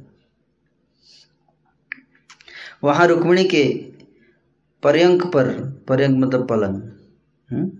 राधा रानी यहाँ पे मोहन भाव में चली जाती, विरह में, ब्रज में और उधर कृष्ण जो है पलंग पर सो रहे हैं, रुक्मिणी जी के पलंग पर द्वारका में श्री कृष्णचंद्र की लीला कि यह दिन, प्रतिदिन की यही घटना, डेली ऐसा होता था।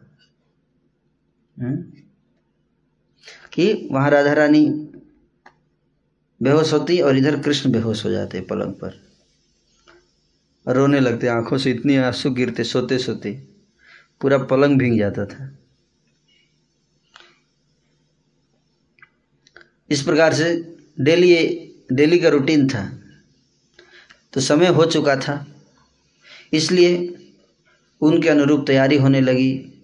श्री कृष्णचंद्र ने जदकुल की सभा में कुरुक्षेत्र जाकर सूर्य सूर्य ग्रहण के दिन स्नान करने का प्रस्ताव रखा। हम्म? सभा में जाकर कि सूर्य ग्रहण आ रहा है तो हम सब कुरुक्षेत्र में जाकर क्या करेंगे? स्नान करेंगे। सब लोग द्वारका के जितने निवासी हैं।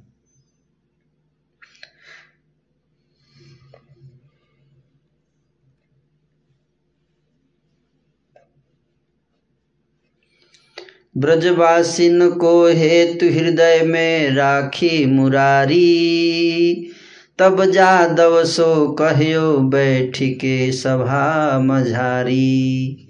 बड़ो पर्व रही गहन कहाँ कहूँ तासु बड़ाई। चलऊ सबे कुरुक्षेत्र, तहाँ मिली नहिए जाई। सदल बल जदुवंशी कुरुक्षेत्र की ओर चल पड़े। सब रेडी हो गए। हाँ हाँ। हमें कुरुक्षेत्र जाना चाहिए स्नान करने।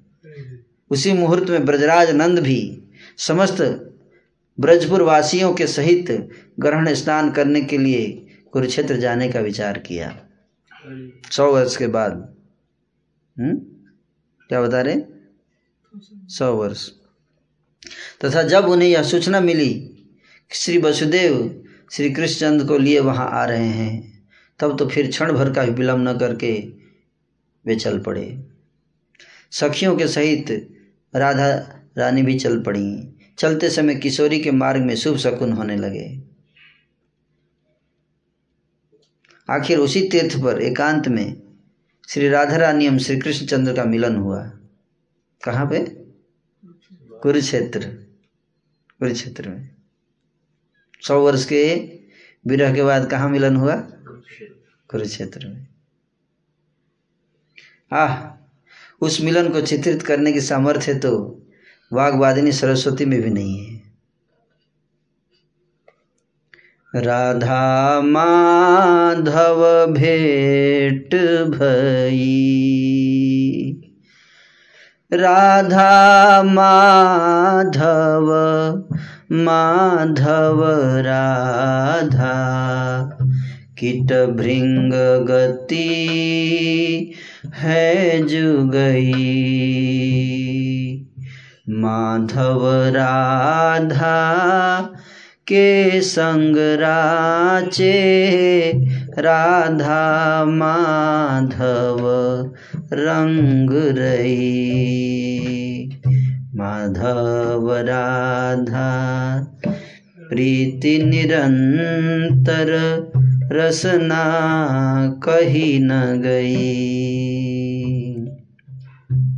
अपने हृदय का समस्त आदर राधा रानी को समर्पित कर रुक्मणी उन्हें अपने स्थान पर ले गईं।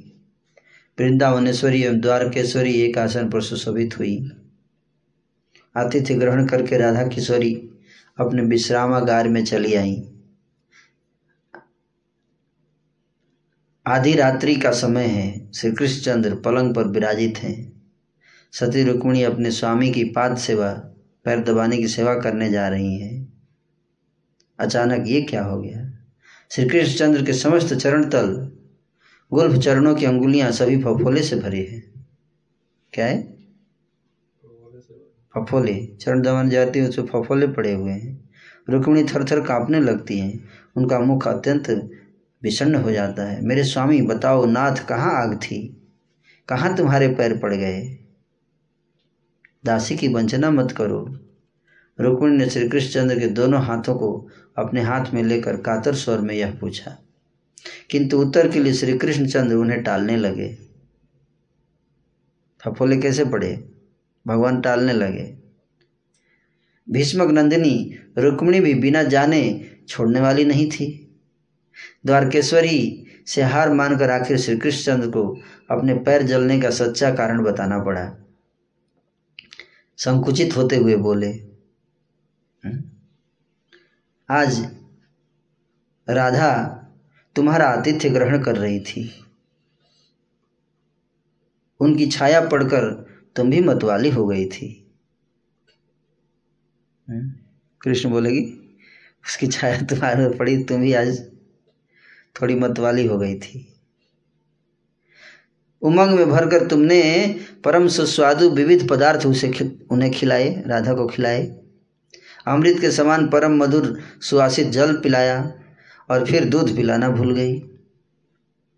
फिर मेरे संकेत पर तुम्हें स्मरण हुआ, मधुर अति मधुर दूध तुमने उन्हें फिर से जाकर स्वयं पान कराया। उनके प्रेम में तुम अपने आप को भूल सी गई थी। तुमने यह नहीं देखा कि दूध अधिक गर्म है। पर वास्तव में वह दूध आवश्यकता से अधिक गर्म था। भानु नंदिनी को यह पता नहीं कि तुम उन्हें क्या पिला रही हो। तुम पिलाती गई और वे पीती गई। उनके हृदय में मेरे ये चरण नित्य वर्तमान रहते हैं। वह उष्ण दूध मेरे चरणों पर गिर रहा था और उसी दूध से जलकर ये फफोले हुए हैं। ओह, जिनके हृदय में श्री कृष्णचंद्र के चरण भावना में नहीं वास्तव में ही साक्षात रूप से नित्य विराजित रहते हैं। भावना नहीं, क्या? साक्षात विराजित रहते हैं। उन भानु किशोरी के प्रेम की तो मैं छाया भी नहीं छू सकती। द्वारकेश्वरी मूर्छित होकर पलंग पर गिर पड़ी। राधा से मिलने पुनः श्री कृष्णचंद्र आए। देखा किशोरी ललिता से कुछ कह रही हैं। छिपकर सुनने लगे। क्या बोल रही हैं ललिता से? राधा रानी कह रही है, प्रिय सोयम कृष्ण सहचरी कुरुक्षेत्र मिलित तथा हम सा राधा तदीदमुभयो संगम सुखम, तथाप्यन्तः खेलन मधुर मुरली पंचम जुसे, मनो में कालिंदी पुलीन विपिनाय स्पृहयति। राधा रानी कर रही किससे? ललिता से। सखी, प्रियतम श्री कृष्ण वही हैं। कुरुक्षेत्र में मिल ही गए। मैं भी वही राधा हूँ। और हम लोगों का मिलन सुख भी वही है। फिर भी मेरा मन मेरा मन तो प्रियतम की मधुर पंचम स्वर में भरती हुई वंचित ध्वनि से झंकृत कालिंदी तीरवर्ती वृंदावन को चाह रहा है। मैं चाहती हूँ बहन, वृंदावन में प्रियतम को देखूँ। कुरुक्षेत्र ने कहा, वृंदावन में। यह सुनते ही श्री कृष्णचंद्र सामने आ जाते हैं। भानु किशोरी को हृदय से लगा लेते हैं। क्षण भर में ही कुरुक्षेत्र का अस्तित्व विलीन हो जाता है। उसका चिन्ह तक अवशिष्ट नहीं रहता, वहाँ तो अब वृंदावन है। प्रिया प्रियतम मिल रहे हैं, रसमयी कालिंदी प्रवाहित हो रही हैं। जिस स्थान पर ब्राह्मण पतियों ने पत्नी ने श्री कृष्णचंद्र को अन्नदान देकर तृप्त किया था, उसी स्थान पर भांडीर वन में बट के नीचे श्री कृष्ण विराजित हैं, द्वारकापुरी से आए हुए हैं। उनके वाम पार्श्व में श्री राधा किशोरी हैं, दक्षिण पार्श्व में नंद यशोदा हैं, नंद दंपति के दक्षिण पार्श्व में कीर्तिदा विश्व भानु विराजित हैं, तथा इन सबको चारों ओर से घेर कर संख्य गोप गोपियों का श्रेणी सुशोभित है। इसी समय एक दिव्य, अति दिव्य, अत्यंत मनोहर रथ आकाश से नीचे उतरता है। रथ चार योजन विस्तृत है पाँच योजन ऊँचा है। इंद्रसार रत्न से निर्मित है। वर्ण विशुद्ध स्फटिक के समान है। रथ के ऊपर अमूल्य दिव्य रत्न कलश हैं। सर्वत्र दिव्य हीर का हार झूल रहे हैं। कभी मलान न होने वाले दिव्य अति दिव्य पारिजात कुसुमों की बनी मालाओं से वह विभूषित है। अगणित कौस्तुभ उसमें पिरोए हुए हैं। रथ में सहस्र कोटि मंदिर बने हुए हैं। मंदिर सूक्ष्म अति सूक्ष्म दिव्य वस्त्र से आच्छादित हैं। दो सहस्त्र, दो हज़ार चक पहियों पर वह निर्मित है। उसमें दो हज़ार दिव्य घोड़े जुते हुए हैं। कोट करोड़ों गो, गोपों से वह रथ परिवृत है। श्री कृष्ण संकेत करते हैं श्री राधा किशोरी उठती हैं रथ पर चढ़ जाती हैं। वे असंख्य ब्रज के निवासी सब भी रथ पर चढ़ जाते हैं। देखते ही देखते वह रथ गोलोक धाम यात्रा में चल पड़ता है और अंतर्हित हो जाता है। हम्म? राधा रानी फिर गोलोक चली जाती हैं। सारे ग्वाल बाल गोप गोपी नंद जसोदा सब। तो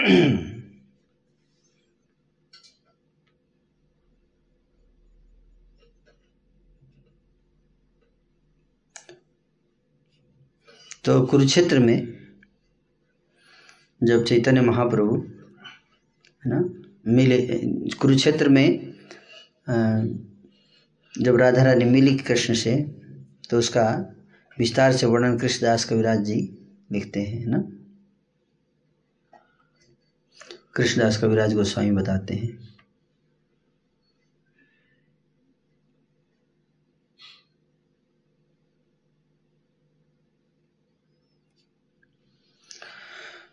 तो मैंने ये बात आप लोगों के चैतन्य महाप्रभु की लीला में कृष्ण कथा कैसे घुसा दिया मैंने? आप लोग सोच रहे होंगे, है ना? हम्म?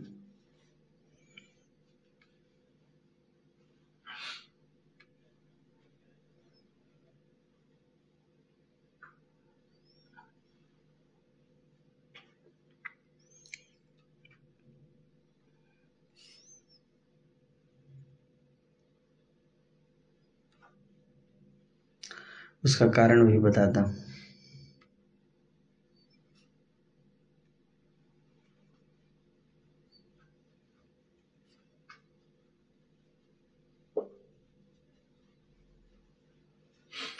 हरे कृष्णा हरे कृष्णा कृष्णा कृष्णा, हरे हरे हरे राम हरे राम।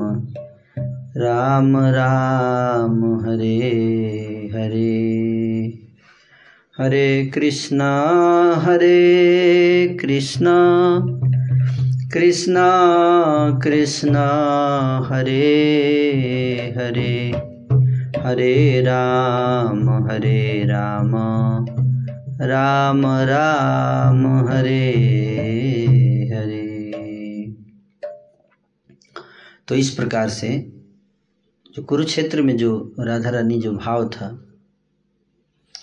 तो वही भाव जो है, वो कृष्ण जो है क्या कर रहे हैं, उसी का भाव को धारण करके वही प्रेम जो राधा रानी के हृदय में कृष्ण के लिए विरह भाव था जो अभी हमने पढ़ा।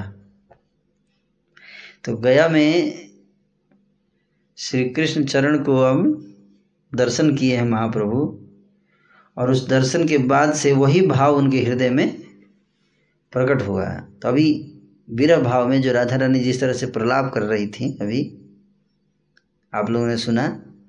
तो अभी आगे से लीला जितनी होगी, महाप्रभु इसी तरह से प्रलाप करेंगे। मानो कृष्ण मथुरा चले गए हैं, उनके विरह में है।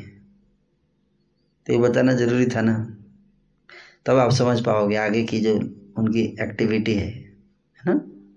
कि क्यों रो रहे हैं, ये जानना बहुत ज़रूरी है। तो उस भाव में है राधा रानी के। ये कृष्ण छोड़कर मथुरा चले गए हैं। राधा रानी व्याकुल हैं, है ना? उस भाव में अब महाप्रभु आ चुके हैं हैं? भगवान छोड़ के चले गए ना? किसको? ब्रजवासियों को, राधा रानी को? तो उनको विरह हो रहा है है ना?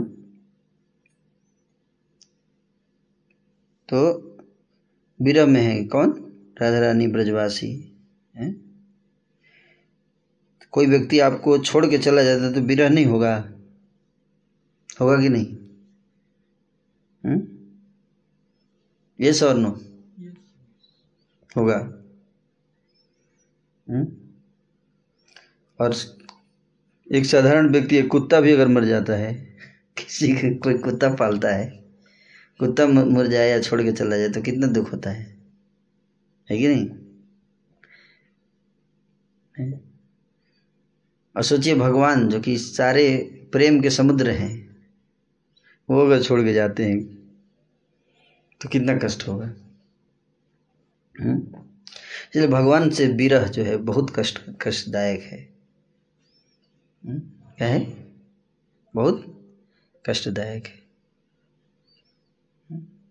इसलिए मेरा बाई जी कहती हैं, है ना री मैं तो प्रेम दीवानी, मेरे दर्द न जाने कोई।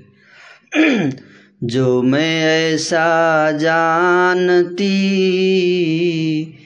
प्रीत किए दुख होय नगर ढिढोरा पीटती। प्रीत न करिए कोई।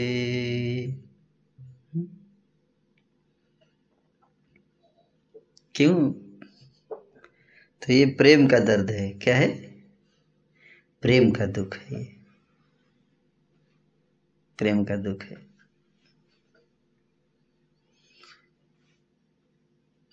मीठा है। इसका स्वभाव विचित्र है, इस दुख का, है?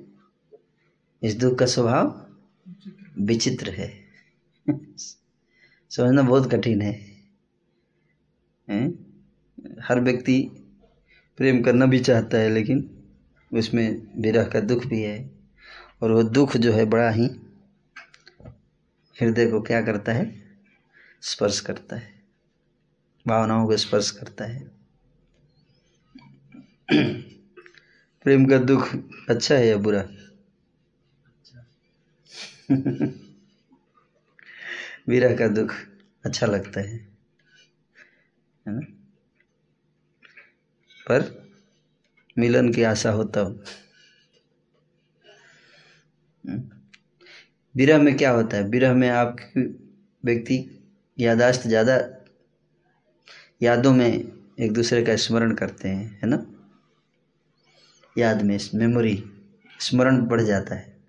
इंटेंस इंटेंस स्मरण, तीव्र स्मरण होता है है ना? जब कोई व्यक्ति विरह में अगर जाता है तो क्या होगा उसकी लीलाएँ याद आती हैं? यहाँ पे ये किया था, वहाँ पे वो किया था, यहाँ पे बैठ के खाते थे, यहाँ पे ऐसे करते थे, यहाँ पे ऐसे करते थे। जैसे एक एक बार एक महात्मा जी कथा कर रहे थे, है ना? कथा। तो भगवान की लीला सुना रहे थे, है ना? विरह की लीला। और सुनाते सुनाते सामने बैठी थी माता जी बैठी थी, है ना? माता जी वो रोने लगी। तो महात्मा जी ने पूछा कि आप बहुत भाग्यशाली हो भगवान की लीला सुन के आप रोने लगे। तो बोले हाँ। पूछे अच्छा बताओ क्यों रो रही हो आप? क्यों रो रहे हो आप? तो बोली महाराज क्या बताऊँ? आप जब बोलते हैं ना जब आप सिर ऐसे हिलाते हैं ना तो आपकी दाढ़ी हिलती है। और जब आपकी दाढ़ी हिलती है ना तो ये दाढ़ी को देख कर ना मेरे अपने बकरे की याद आती है। वो बकरा जो था ना मेरा बकरा, प्यारा बकरा, रोने लगी बोल के। उसकी वैसी दाढ़ी थी। उसकी वैसी दाढ़ी थी। महाराज, महात्मा जी, आपने याद दिला दिया, उसको बिरह हो रहा है मुझे। क्या दाढ़ी था उसका? ऐसे ही हिलता था जब चलता था। मैं बता रहा हूँ कि कैसे याद आता है है ना? जिससे बकरे से भी अगर प्रेम हो जाए। तो याद आता ही है ना? ये तो भगवान है है ना? अखिल रसामृत सिंधु। सारे रसों के समुद्र भगवान, है कि नहीं? तो उनका याद कितना आएगा? सोचिए। हम्म? तो महाप्रभु उसी भाव में, है ना? कोई प्रेम प्रेम ऐसी चीज़ है ना? एक कवि ने कहा है कि बहुत सुंदर रचना है है ना? कहते हैं कि कवि, है ना रस शास्त्र के कवियों ने काफ़ी अच्छे काव्यों की रचना की है ना? कहते हैं कि लकड़ी जल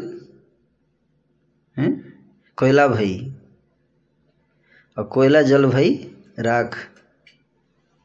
अगर लकड़ी जलती है तो क्या बन जाता है? कोयला बन जाता है। उसका भी एक डेस्टिनेशन है जो अचीव करता है। और फिर कोयला को लोग जलाते हैं। कोयला जल के क्या बन जाता है?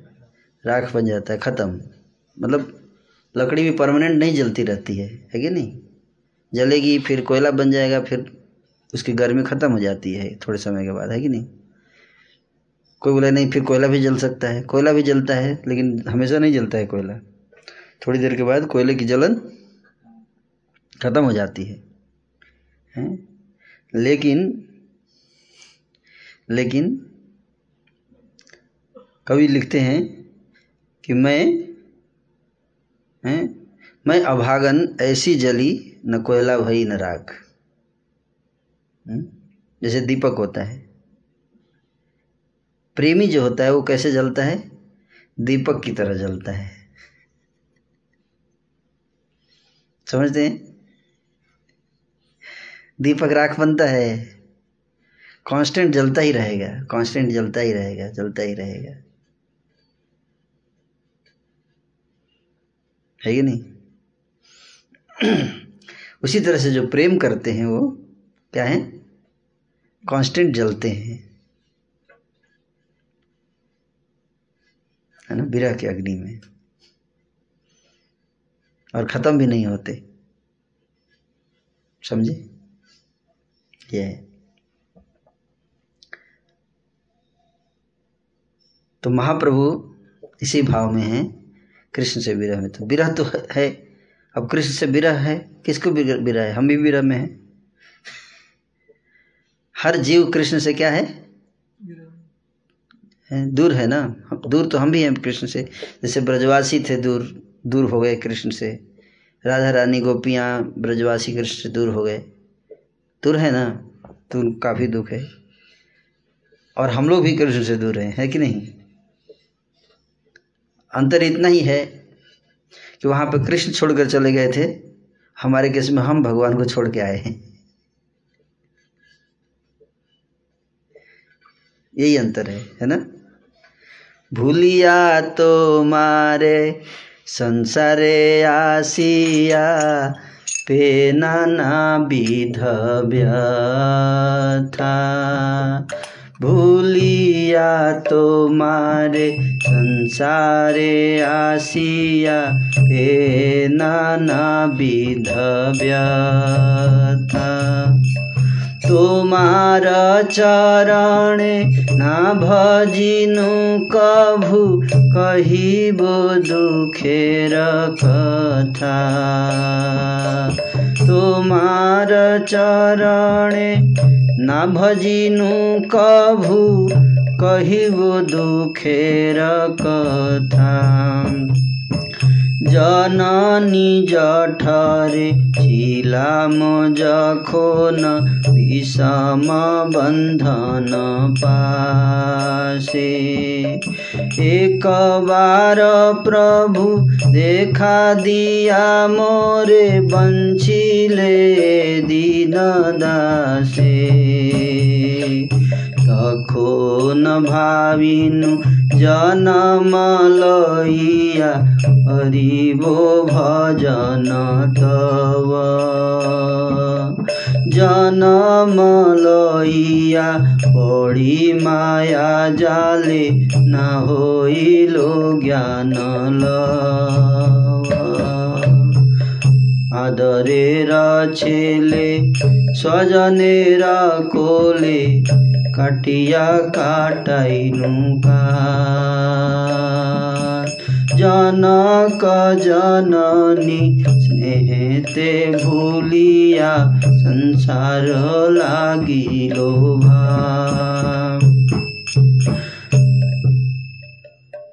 यहाँ पे भक्ति विनोद ठाकुर जी बताया कि भगवान को भूलकर हम भी आए हैं, है कि नहीं? हम भी आए हैं। हम्म? हम भी विरह में हैं। होना चाहिए, लेकिन है विरह में होना चाहिए, है ना?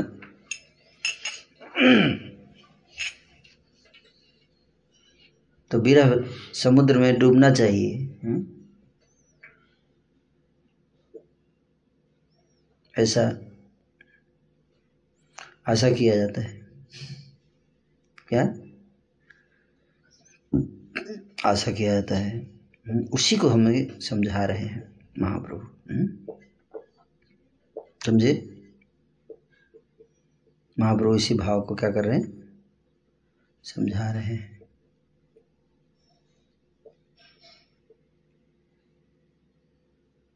कहाँ मोर प्राणनाथ मुरली बदन?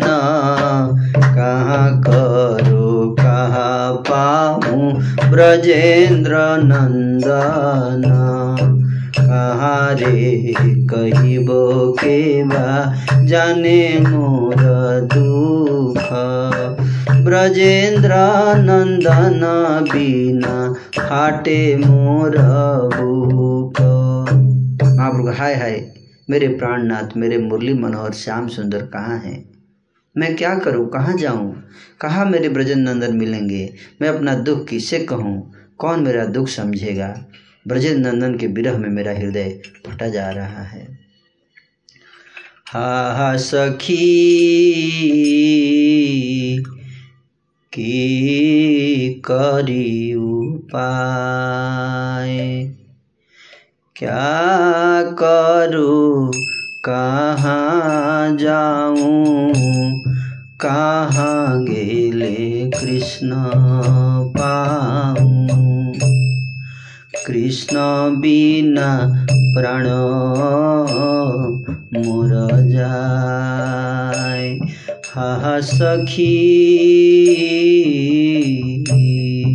की करियो हाय सखी, क्या उपाय करूँ? क्या करूँ? कहाँ जाऊँ? कहाँ जाने से कृष्ण मिलेंगे? कृष्ण के बिना मैं प्राण नहीं धारण कर सकती हुँ? इस प्रकार हुँ? तू से रहीला मधुपुर तू से रहीला मधुपुर ब्रज कुलया कुल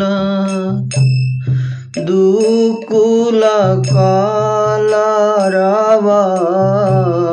ब्रज कुलया कुल दुकुल कलरव कानु कानु करि झूर तू से रहिला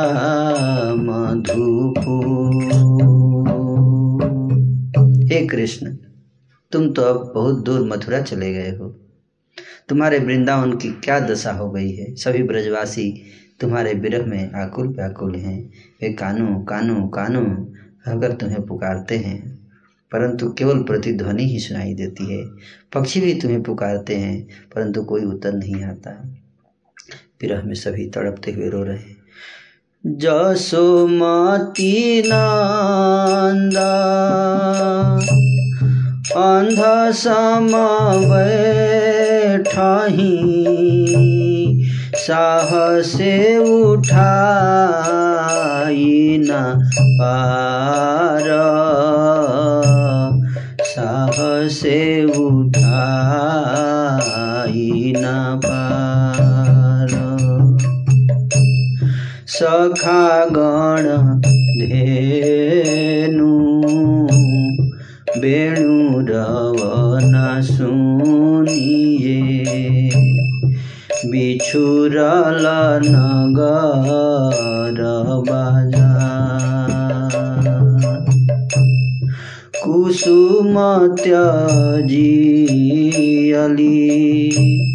क्षितिताले लुठता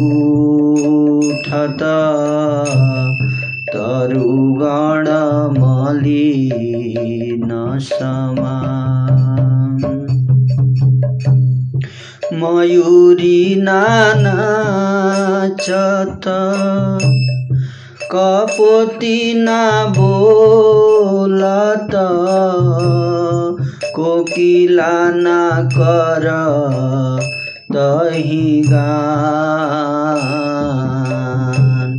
কোকিলা না কর তহি গান বিরহীন রাই বিরহ জরে জর জর চৌদিকে বিরহ হুতাস চৌদিকে বিরহ হুতাস सहजे जमुना जल आगी समान भेल। कहतही गोविन्द दास। कहतही गोविन्द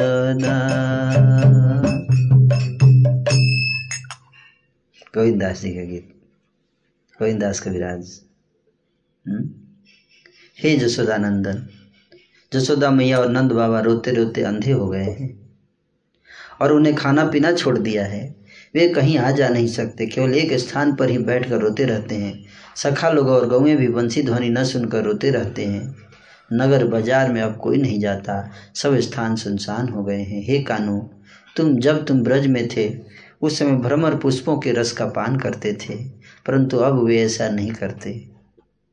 वे तुम्हारे विरह में रोते हुए भूमि पर लौटते हैं। कौन? भ्रमर भूमि पर लौट रहे। वृक्ष लता मलिन होकर सूख रहे हैं। अब मयूर नृत्य नहीं करते। पपीहे गान नहीं करते।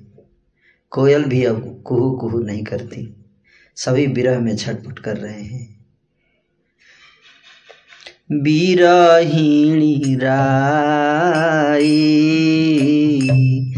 बिरह जरे जरा जरा बिरहिणी राई बिरह जरे जरा जरा चौदी के बिरह हुतास चौदी के बिरह हुतास सहजे जमुना जल,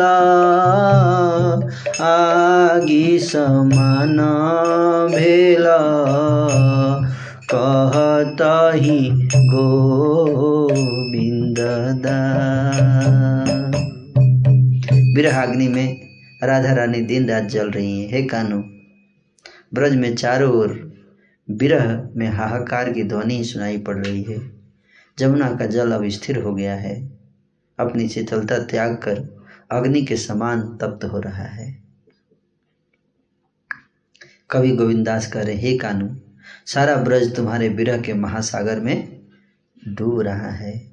अतः तुम मथुरा में क्यों वास कर रहे हो? इधर आ जाओ।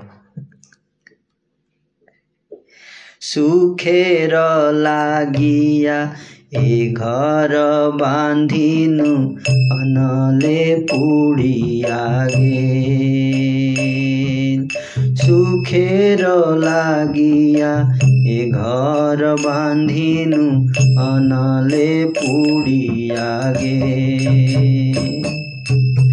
अमिया सागरे सिनान करिते सकली गरल भे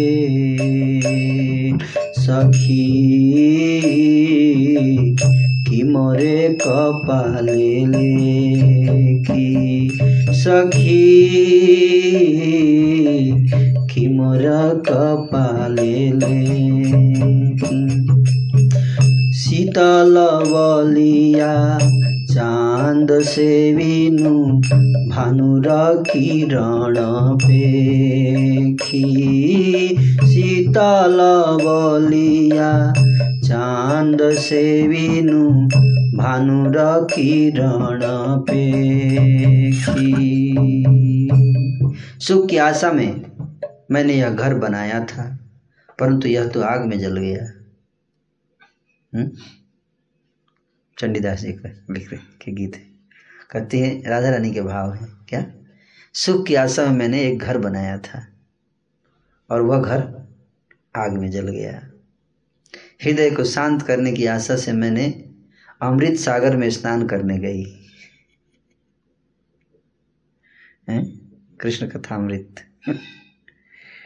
कृष्ण लीलामृत। कृष्ण कहा, क्या है? अमृत सागर? घर क्या है? वृंदावन। हम्म? वृंदावन बसा है घर। और अमृत सागर क्या है? भगवान का संग। हम्म? हृदय को शांत करने की आशा से मैं अमृत सागर में स्नान करने गई। जैसे भक्त लोग आते हैं ना, अमृत समुद्र में स्नान करने। सब छोड़ के आते हैं। नहीं आते। बताया जाता है ना कि आपको अमृत का स्वादन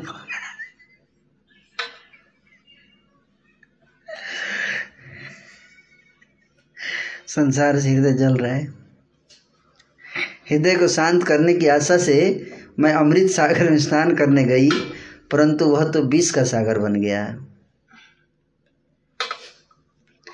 सखी कि मोर कपाले की सखी, कि मोरे कपाले की हे सखी, मेरे भाग्य में क्या लिखा है? मुझे समझ में नहीं आता। शीतल बलिया, चाँद सेविनु भानुर किरण पेखी शीतल बलिया चाँद सेविनु भानुर किरण पे शीतल मानकर मैं चाँद की ओर गई। हैं? चाँद के पास गई कि शीतल है, ठंडक देगा। हैं? परंतु जब वहाँ पहुँची तो वह तो सूर्य की तप किरण निकली। हे सखी, मेरे भाग्य में क्या लिखा है? समझ में नहीं आ रहा है। हैं? राधा रानी के भाव। हम्म? कि मैं सोची कि चाँद शीतल होगा, चाँद के पास गई, वहाँ पहुँची तो वो चाँद सूर्य की तप्त किरण निकली और उसने मुझे जला दिया। उचाल बलिया अचले चढिनु, पढिनु जले लक्ष्मी चाहिते दारिद्र बेढाल। माडिक हारानु हेले। लक्ष्मी चाहिते दारिद्र बेढल। माडिक हारानु हेले। ऊँचा जानकर मैं पर्वत पर चढ़ी। हम्म? ऊँचा जानकर मैं पर्वत पर चढ़ी, परंतु जल के अगाध समुद्र में जाकर गिर गई। धन की कामना, धन की कामना की तो दारिद्र्य और बढ़ गया। कहीं से मेरे हाथ एक मणि लगी थी, परंतु वह भी खोई कहीं खो गई।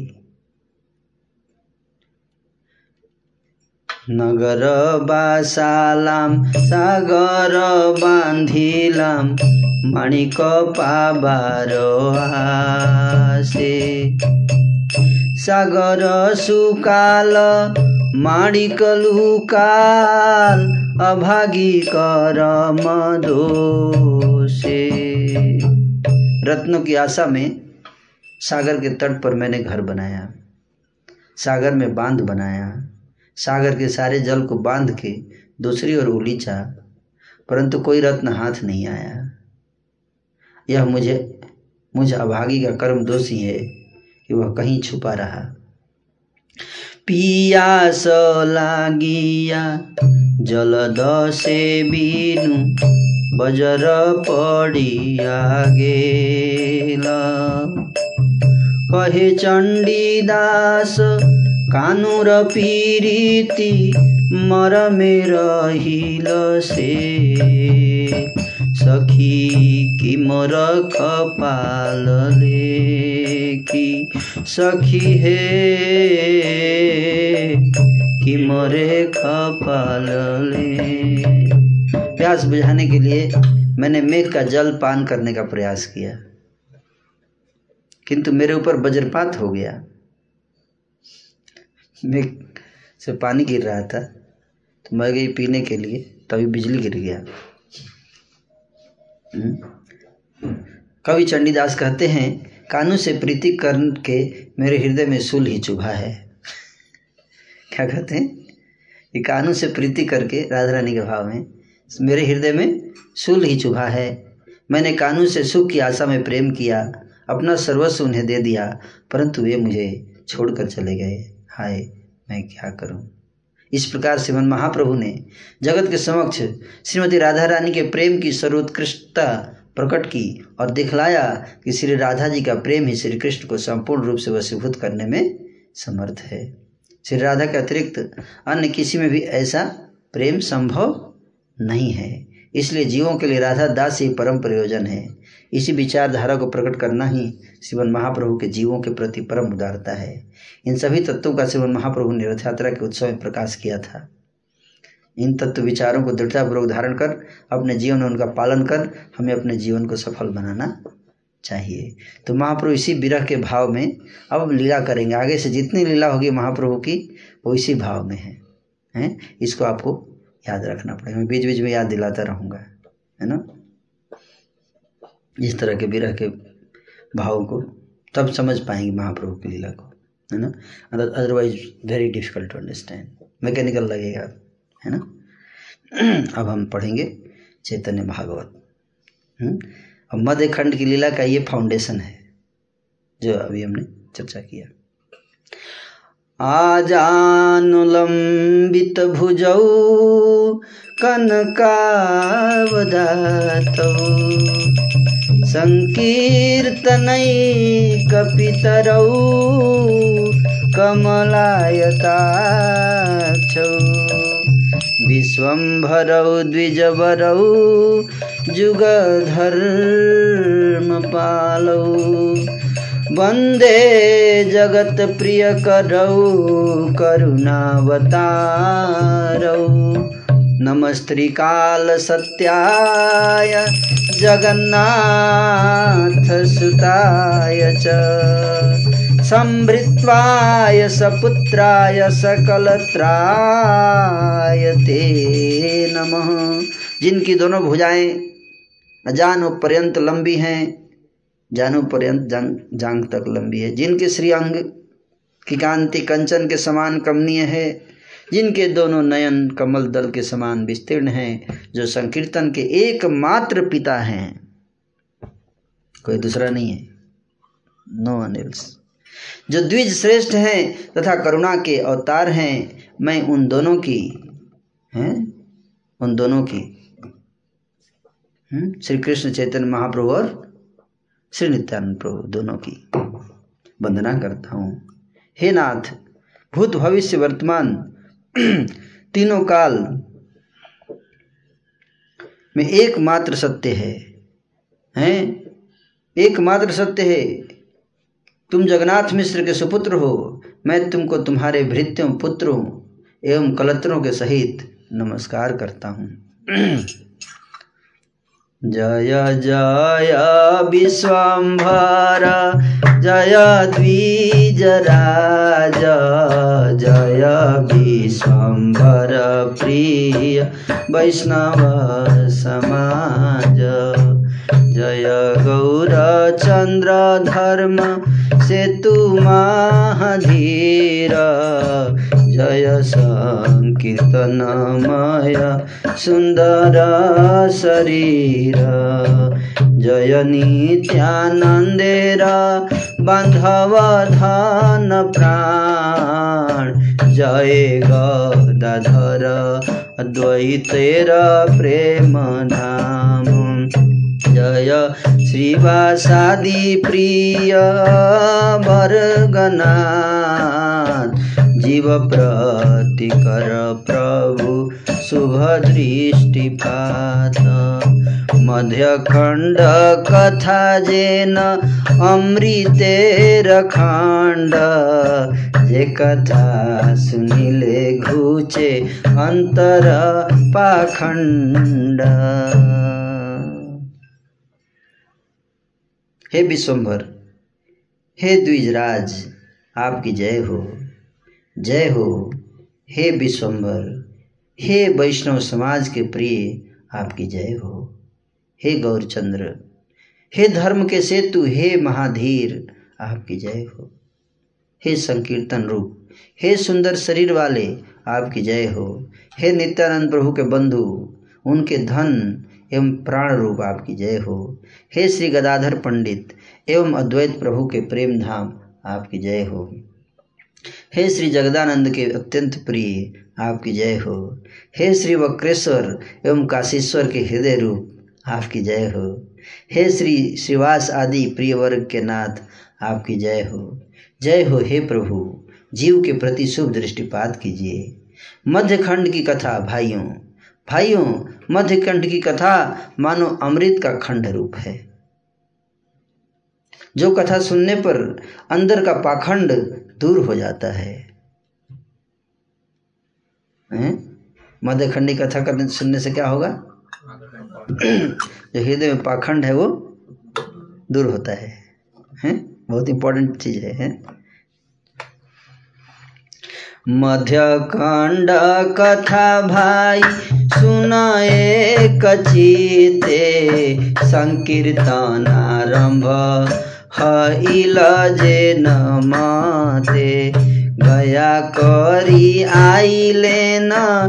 गौर सुन्दर परिपूर्ण ध्वनि हैल नदिया नगर।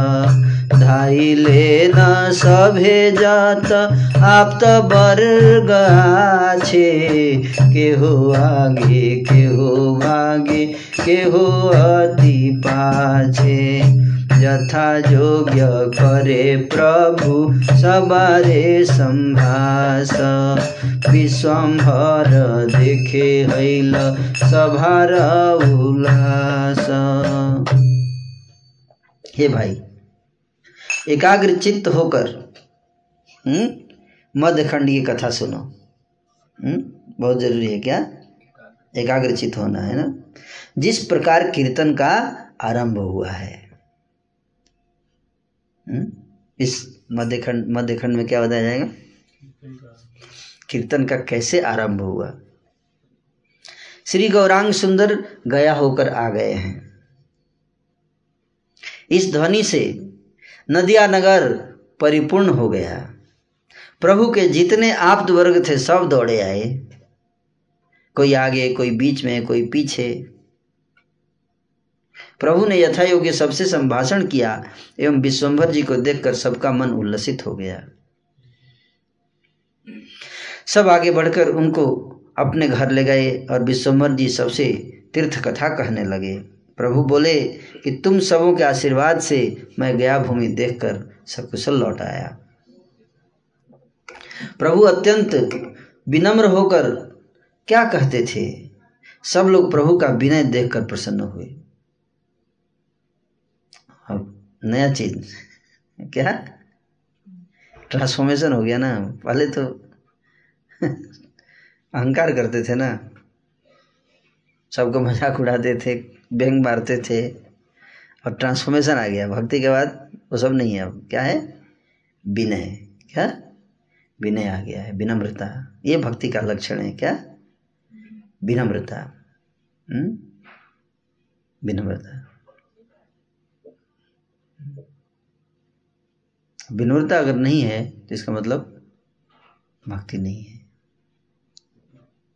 जहाँ भक्ति है, वहाँ स्वतः विनम्रता रहेगी। तो ये देख रहे हैं, नया चीज़ नोटिस कर रहे हैं सब लोग, क्या? सब लोग प्रभु का विनय देखकर प्रसन्न हुए। कोई मस्तक पर हाथ रखकर आशीर्वाद देने लगा, चिरंजीवी हो। कोई समस्त अंगों पर हाथ फेर कर मंत्र पढ़ने लगे? क्यों? सुरक्षा के लिए। कोई बक्ष पर हाथ देकर आशीर्वाद देने लगे कि शीतल आनंद श्री गोविंद तुम पर कृपा करें। भाग्यवती सची तो आनंदमयी हो गई, बेटा वापस आ गया। पुत्र को देखकर हर्ष के मारे, मैं कहाँ कहाँ हूँ ये भी भूल गई? सची माता, ये भूल गई, कहाँ हूँ? भाग्यवती सची लक्ष्मी देवी का पितृकुल भी आनंद से भर उठा। पति का मुख देखकर लक्ष्मी जी का दुख दूर हुआ, विष्णु प्रिया जी। समस्त वैष्णवगण हर्षित हुए। कोई कोई उनको देखने के लिए भी गए। अब वैष्णव को खबर पहुँच गया कि पंडित जी आ गए पंडित जी आ गए, गया से थोड़ा कुछ चेंजेज आया है। ऐसा खबर पहुँचा है थोड़ा चेंज लग रहा है अभी पंडित? प्रभु ने सबसे वैष्णव और कोई कोई तो उनको देखने के लिए भी गए। प्रभु ने सबसे बड़े विनम्रतापूर्वक वार्तालाप करके उनको विदा किया। सब अपने घर गए। प्रभु दो चार विष्णु भक्तों को लेकर दो चार विष्णु भक्तों को बुलाए और बैठकर गोपनीय बात कहने लगे। कुछ गोपनीय बात बोलेंगे, कुछ सीक्रेट गोपनीय मतलब सीक्रेट बात बता रहे हैं। दो चार विष्णु भक्तों को जुटा लिए और कुछ सीक्रेट बता रहे हैं। सुनिए ध्यान से क्या सीक्रेट है। हुँ? हे समस्त बंधुओं सुनो।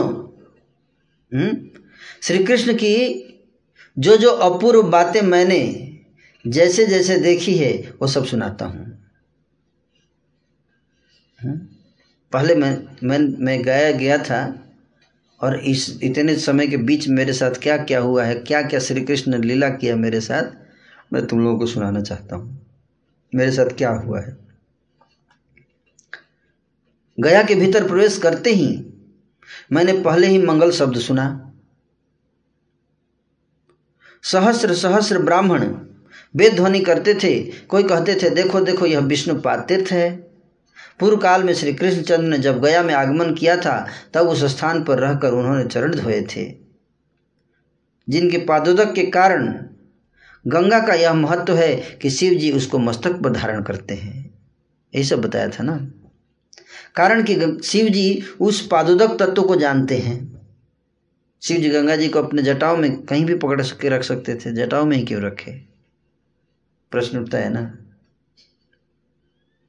है? तो चाहे तो कहीं भी पकड़ के रख सकते हैं गंगा जी को। जटा में क्यों रखे? क्योंकि वो जानते हैं गंगा जल की महिमा, कि भगवान के चरण का जल है। इसलिए सिर पे रखते हैं। नीचे नहीं। उस चरणोदक के प्रभाव से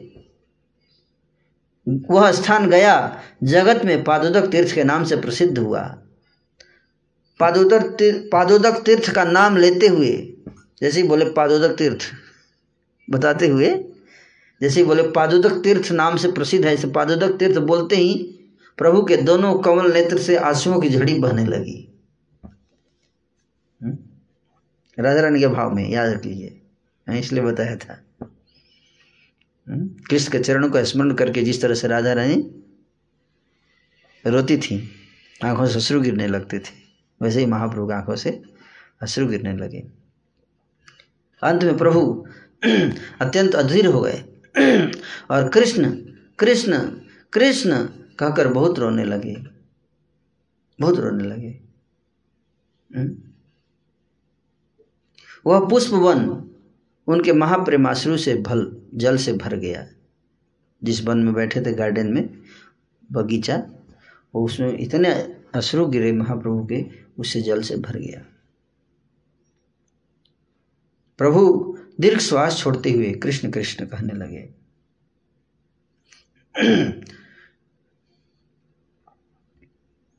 भरिला पुष्पेरा बान, महाप्रेम जाले, महाश्वास छाड़ी प्रभु, कृष्ण कृष्ण बोले। पुलके पूर्णित हैल सर्वकालेवार स्थिर नाही प्रभु कंप भरे थर श्रीमान पंडित आदि जत भक्तगण देखे न अपूर्व कृष्ण प्रेमेर क्रंदन भरिले पुष्पेर वन महाप्रेम जले। महाप्रेम रूपी जल से, जो जल, महाप्रेम के कारण जो जल बह रहा था नेत्रों से, उसे जो पूरा पुष्प वाटिका जिसमें बैठे थे, वो जल से भर गया। महाश्वास छाड़ी, प्रभु कृष्ण कृष्ण बोले, दीर्घ श्वास दीर्घ श्वास ले लेकर ज़ोर से छोड़ते हुए कृष्ण कृष्ण बोल रहे थे।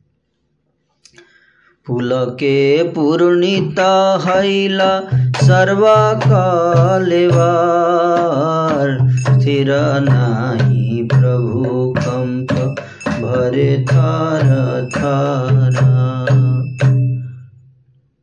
पूरा शरीर जो है पुलकित हो गया। हम्म, जैसे ही पादोदक तीर्थ बोले शरीर पुलकित हो गया। शरीर कांपने लगा थर थर काँप रहा है। बदन पुलकित भी हो रहा है काँप भी रहा है। श्रीमान पंडित आदि जत भक्त गण देखे न अपूर्व। कृष्ण प्रेमेर क्रंदन श्रीमान पंडित हम्म, श्रीवास पंडित और जितने भक्तगण थे है ना उन्होंने जब ऐसा देखा, महाप्रभु का इतना परिवर्तन आ गया, इस तरह का भाव, बोले, देखे न, अपूर्व कृष्ण, प्रेमे क्रंदन अपूर्व अपूर्व मतलब? इससे पहले कभी ऐसा क्रंदन कृष्ण के प्रेम में करते हुए किसी को नहीं देखा था इससे पहले। चतुर्दी के नया ने बहाए प्रेम धारा गंगा जे न आसी करी लेन अवतार चतुर्दी के नयन बह बहे, आँखों से चारों दिशाओं में प्रेम की धारा बह रही थी। चारों दिशाओं में, केवल नीचे नहीं, इधर इधर इधर, चारों तरफ़। हम्म। ऐसा प्रतीत हो रहा था, मानो गंगा जी ने स्वयं अवतार ले लिया हो। मने मने सभे भावे न चमत्कार। हिमत हाथे कभु नहीं देखियार श्री कृष्णेर अनुग्रह हैल इहाने। कि विभव पथेवा हैले दरसने मने मने सभी भावेन चमत्कार। सबके मन में चमत्कार हो रहा है। हैं? क्या हो रहा है? चमत्कार। क्या चमत्कार हो रहा है? देख कर ये तो आश्चर्य आश्चर्य? हैं? निमाई को हमने पहले ऐसा नहीं देखा कभी। First time we are seeing Shri कृष्णेर अनुग्रह हैलाइहाने कि वैभव पथेवा हैल दर्शने। सब सोच रहे कि श्री कृष्ण अनुग्रह हैल इसके ऊपर लगता है कि रास्ते में जा रहा होगा तो कृष्ण की कृपा हो गई है? कि वैभव पथ, है?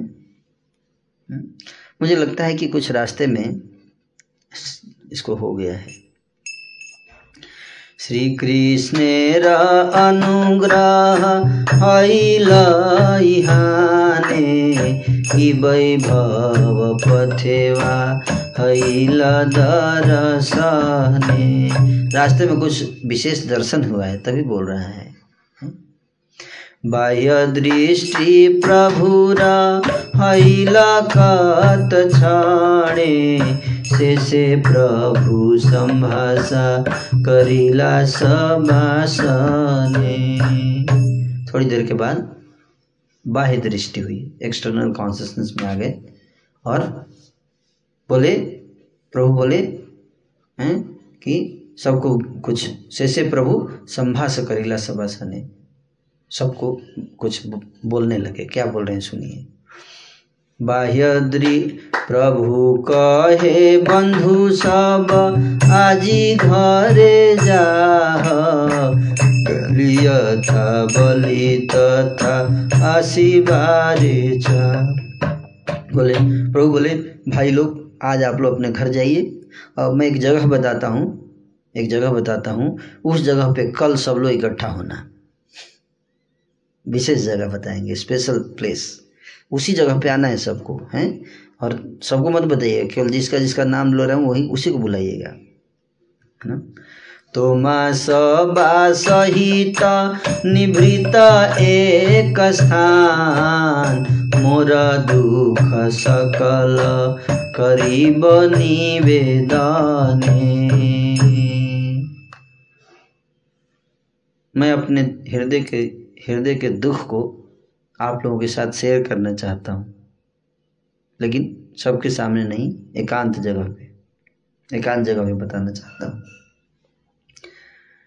कली सबे शुक्लाम्बर ब्रह्मचारी घरे, तुमी आर सदा शिव आसिहास तरे। बोले कि आप लोग और सदाशिव। कौन? सदाशिव। को लेके आइएगा। सदाशिव नाम नया आया है अभी है इनके बारे में कल बताऊँगा। कौन है ये? सदाशिव आप और सदाशिव। कल सुबह अर्ली थोड़ा जल्दी आ जाइएगा। कहाँ? शुक्लाम्बर ब्रह्मचारी के घर पर।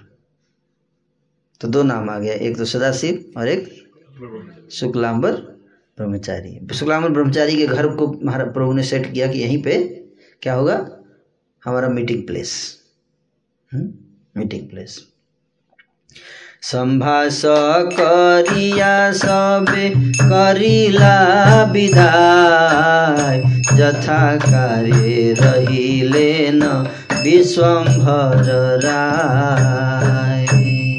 इस प्रकार से सबको विदा किए और फिर बाकी अपना जो भी ड्यूटी था अपना पर्सनल वो काम करने में लग गए।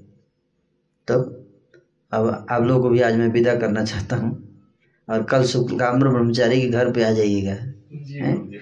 टाइम पे आइएगा सब लोग अर्ली हैं? कुछ महाप्रभु वहाँ पे कोई कुछ ऐसा सीक्रेट रिवील करने वाले हैं। कुछ टॉप सीक्रेट हैं? समझे? और सदाशिव को लेके आइएगा। ठीक है ना? हैं और आज छुट्टी आज अपना अपना ड्यूटी पूरा करिए सब लोग। ओके तो याद रखिएगा कल छः बजे शुक्लाम्बर ब्रह्मचारी के घर पे। हरे कृष्ण। हरे कृष्ण। हाँ?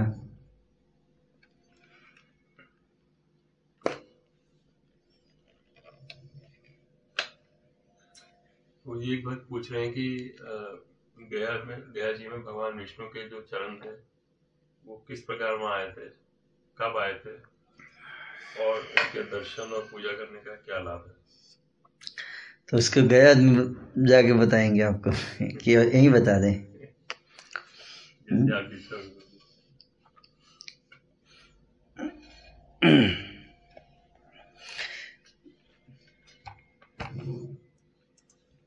गयासुर एक राक्षस थे।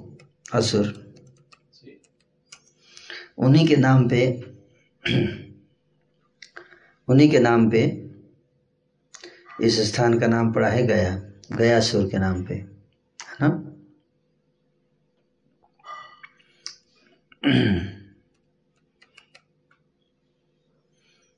तो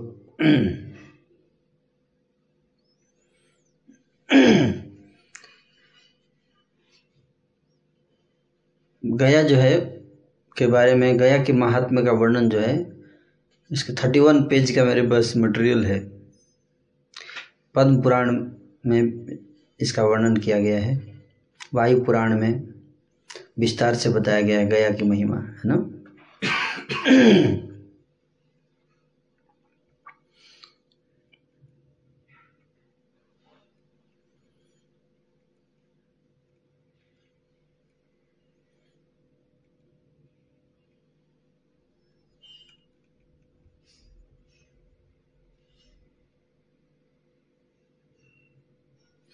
तो भगवान गदाधर जो हैं, विष्णु भगवान, विष्णु का एक नाम है गदाधर, है ना? तो उनकी विस्तार से लीला है, उसको कभी सुनाऊँगा मैं, पर आज तो समय नहीं है, इसलिए आज नहीं सुना पाएँगे। पर आपको गयासुर नाम का असुर थे, है ना? तो उन्हीं के नाम पे गया पड़ा। उन्हीं के ऊपर भगवान ने अपने चरण कमल रखे थे उनको स्थिरता प्रदान करने के लिए है ना? तो उसको कभी और बताएँगे। ठीक है? और कोई प्रश्न है?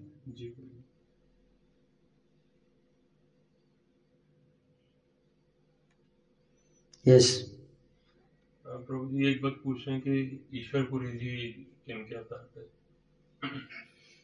ईश्वरपुरी के बारे में वर्णन मिलता नहीं है।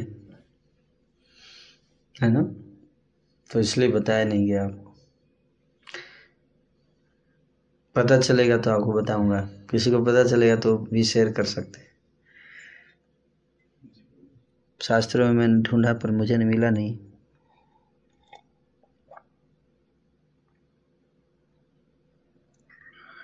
और जी डिवोटी पूछ रहे कि ब्राह्मण दीक्षा और नाम दीक्षा में क्या कनेक्शन है? क्या ये दोनों दीक्षा एक ही गुरु से लेनी चाहिए? हाँ।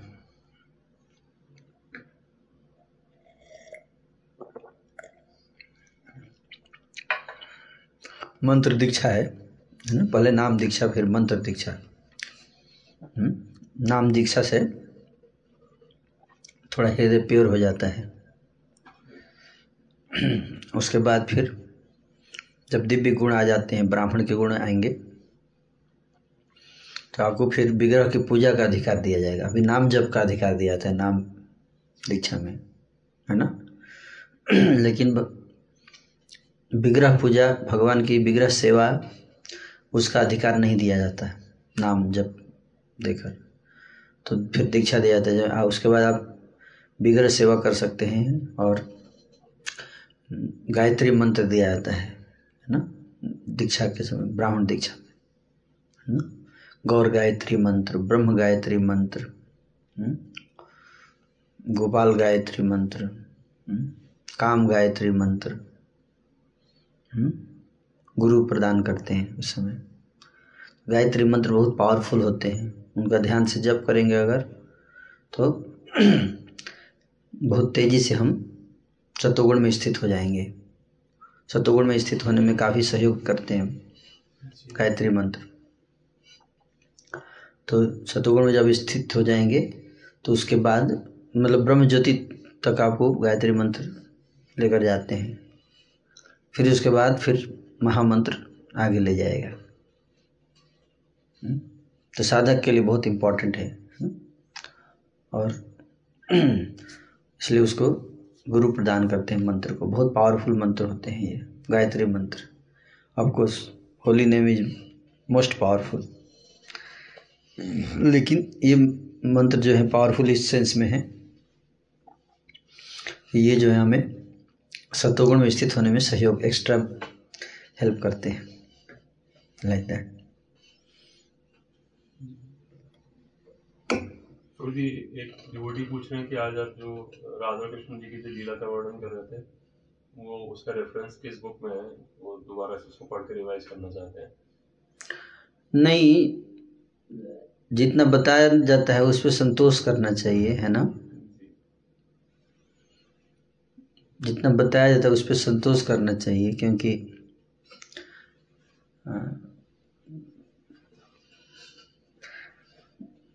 ज़्यादा उस किताब को पूरा पढ़ना ज़रूरी नहीं है ना?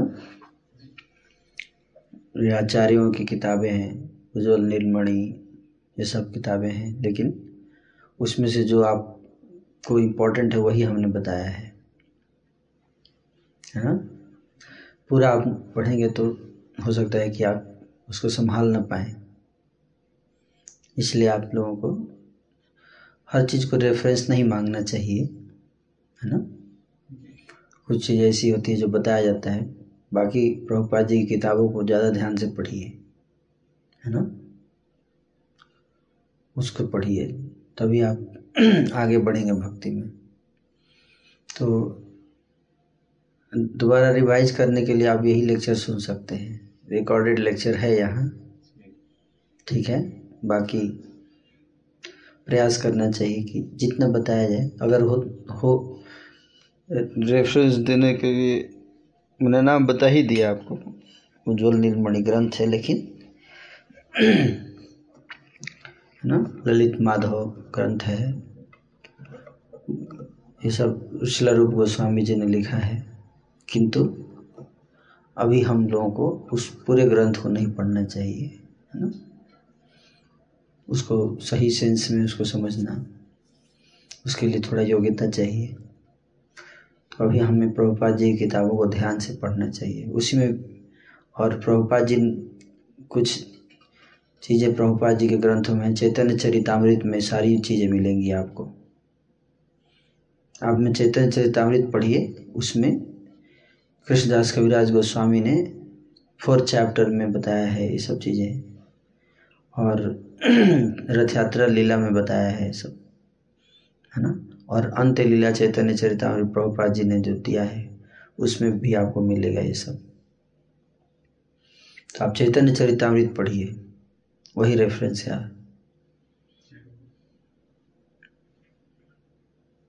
प्रभु जी, एक डिवोटी पूछ रहे हैं कि नाम अपराध को किस प्रकार अच्छे से समझ सकते हैं?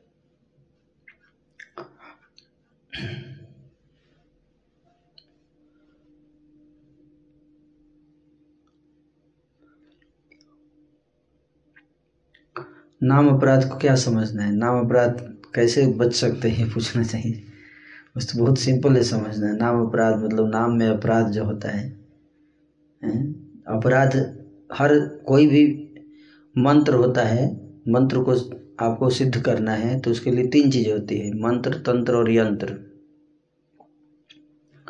तो मंत्र को सिद्ध करने के लिए एक प्रोसेस होता है है ना?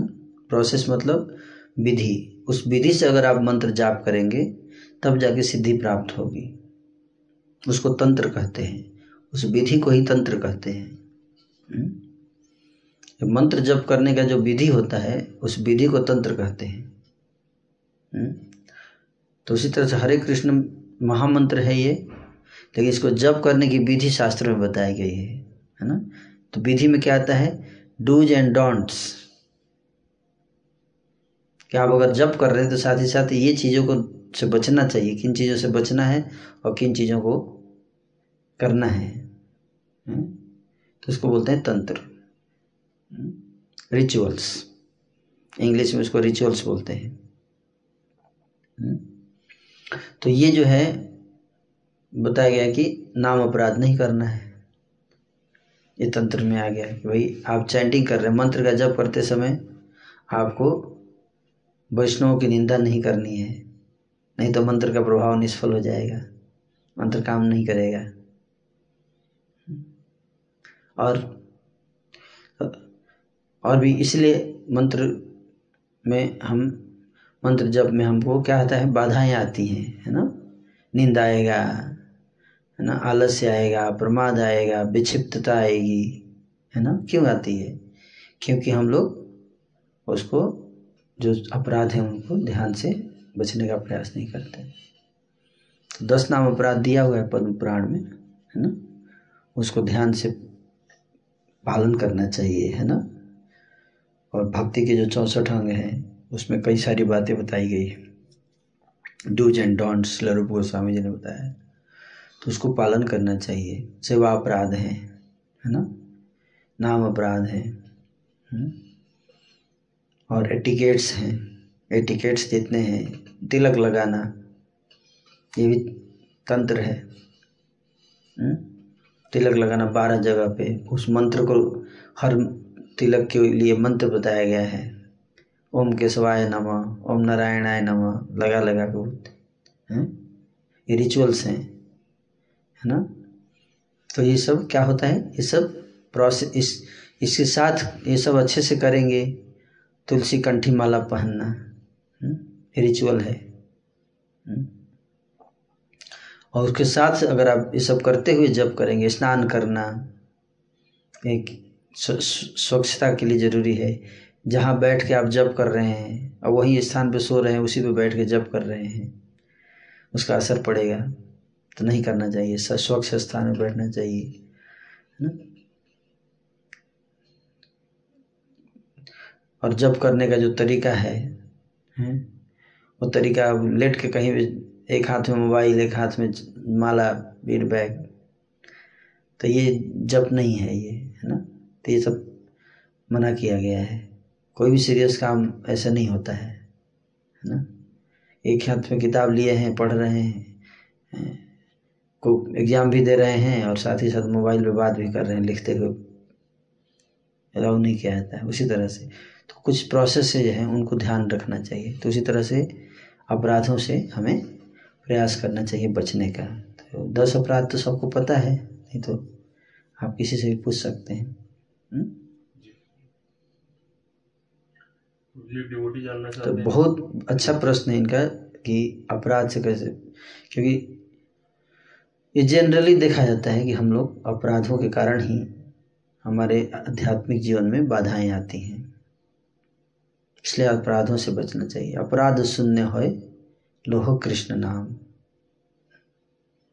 अपराध के कारण ही। सारी ऑब्स्टेकल्स जो आती है हमारी भक्ति में, नहीं तो कृष्ण का नाम बहुत पावरफुल है, हमें बहुत जल्दी भगवत प्रेम प्रदान कर देगा, बहुत जल्दी। भक्ति विनोद ठाकुर तो यहाँ तो कहते हैं कि कुछ दिन तक, कुछ ही दिन, कुछ दिन के अंदर आप कृष्ण प्रेम का अनुभव करेंगे। अगर आप अपराधों से मुक्त होकर और इस नाम का आश्रय लेंगे तो?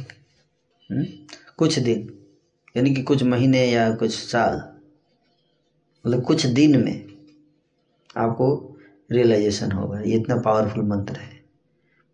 किंतु, पर किंतु लगा दिया क्या? किंतु ये है कि अपराध से मुक्त हो गए। हम्म? और कोई अपराध करेंगे तो फिर। हम्म, उसका फल नहीं मिलता है। यस नेक्स्ट तो ये डिवोटी जानना चाहते हैं कि महाप्रभु जी का इनिशिएटेड नाम क्या था? महाप्रभु का इनिशिएटेड नाम।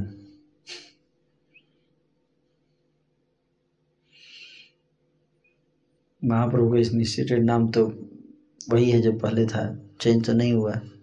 संन्यास दीक्षा के समय चेंज हुआ था। चैतन्य श्री चैतन्य महाप्रभु नाम पड़ा था। लेकिन नाम दीक्षा के समय नाम चेंज नहीं हुआ।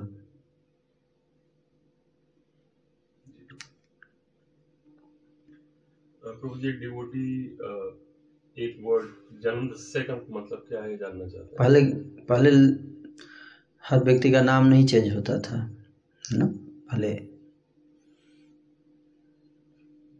कोई ज़रूरी नहीं रहेगा सबका नाम चेंज हो, है ना? अच्छा हमको ऐसा वर्णन नहीं मिलता कि हरिदास ठाकुर का नाम चेंज हुआ है या कुछ इस तरह से। तो कई सारे ऐसे भक्त थे जो, जिनका नाम वैसे का वैसे ही रहेगा जैसे विश्वनाथ चक्रवर्ती ठाकुर, है ना? उनका नाम वैसे ही रह गया, है ना?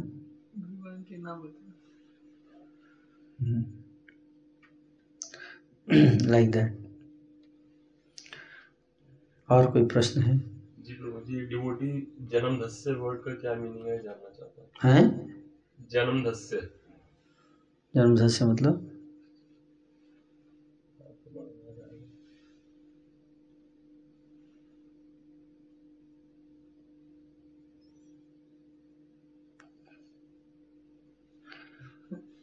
संस्कृत में एक्सपर्ट नहीं हूँ। ग्रामर ये सब ज़्यादा नहीं आता है ना? जन्माद्यस्य। जन्माद्यस्य होगा।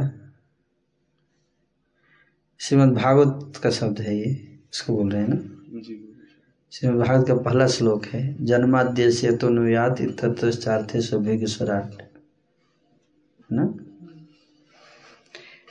जन्म आदि। अस्य, तीन शब्द है। जन्म, आदि, अस्य। मतलब कि सृष्टि का जन्म, पालन और संहार। जन्म, आदि। आदि मतलब जन्म बोल दिया, उसके बाद आदि बोल दिया मतलब जन्म, पालन और संहार, तीनों। तो इसके लिए आदि बोल दिया। तीनों, है ना? तीनों लिख सकते थे, जन्म, पालन, है ना? और संहार। हम्म?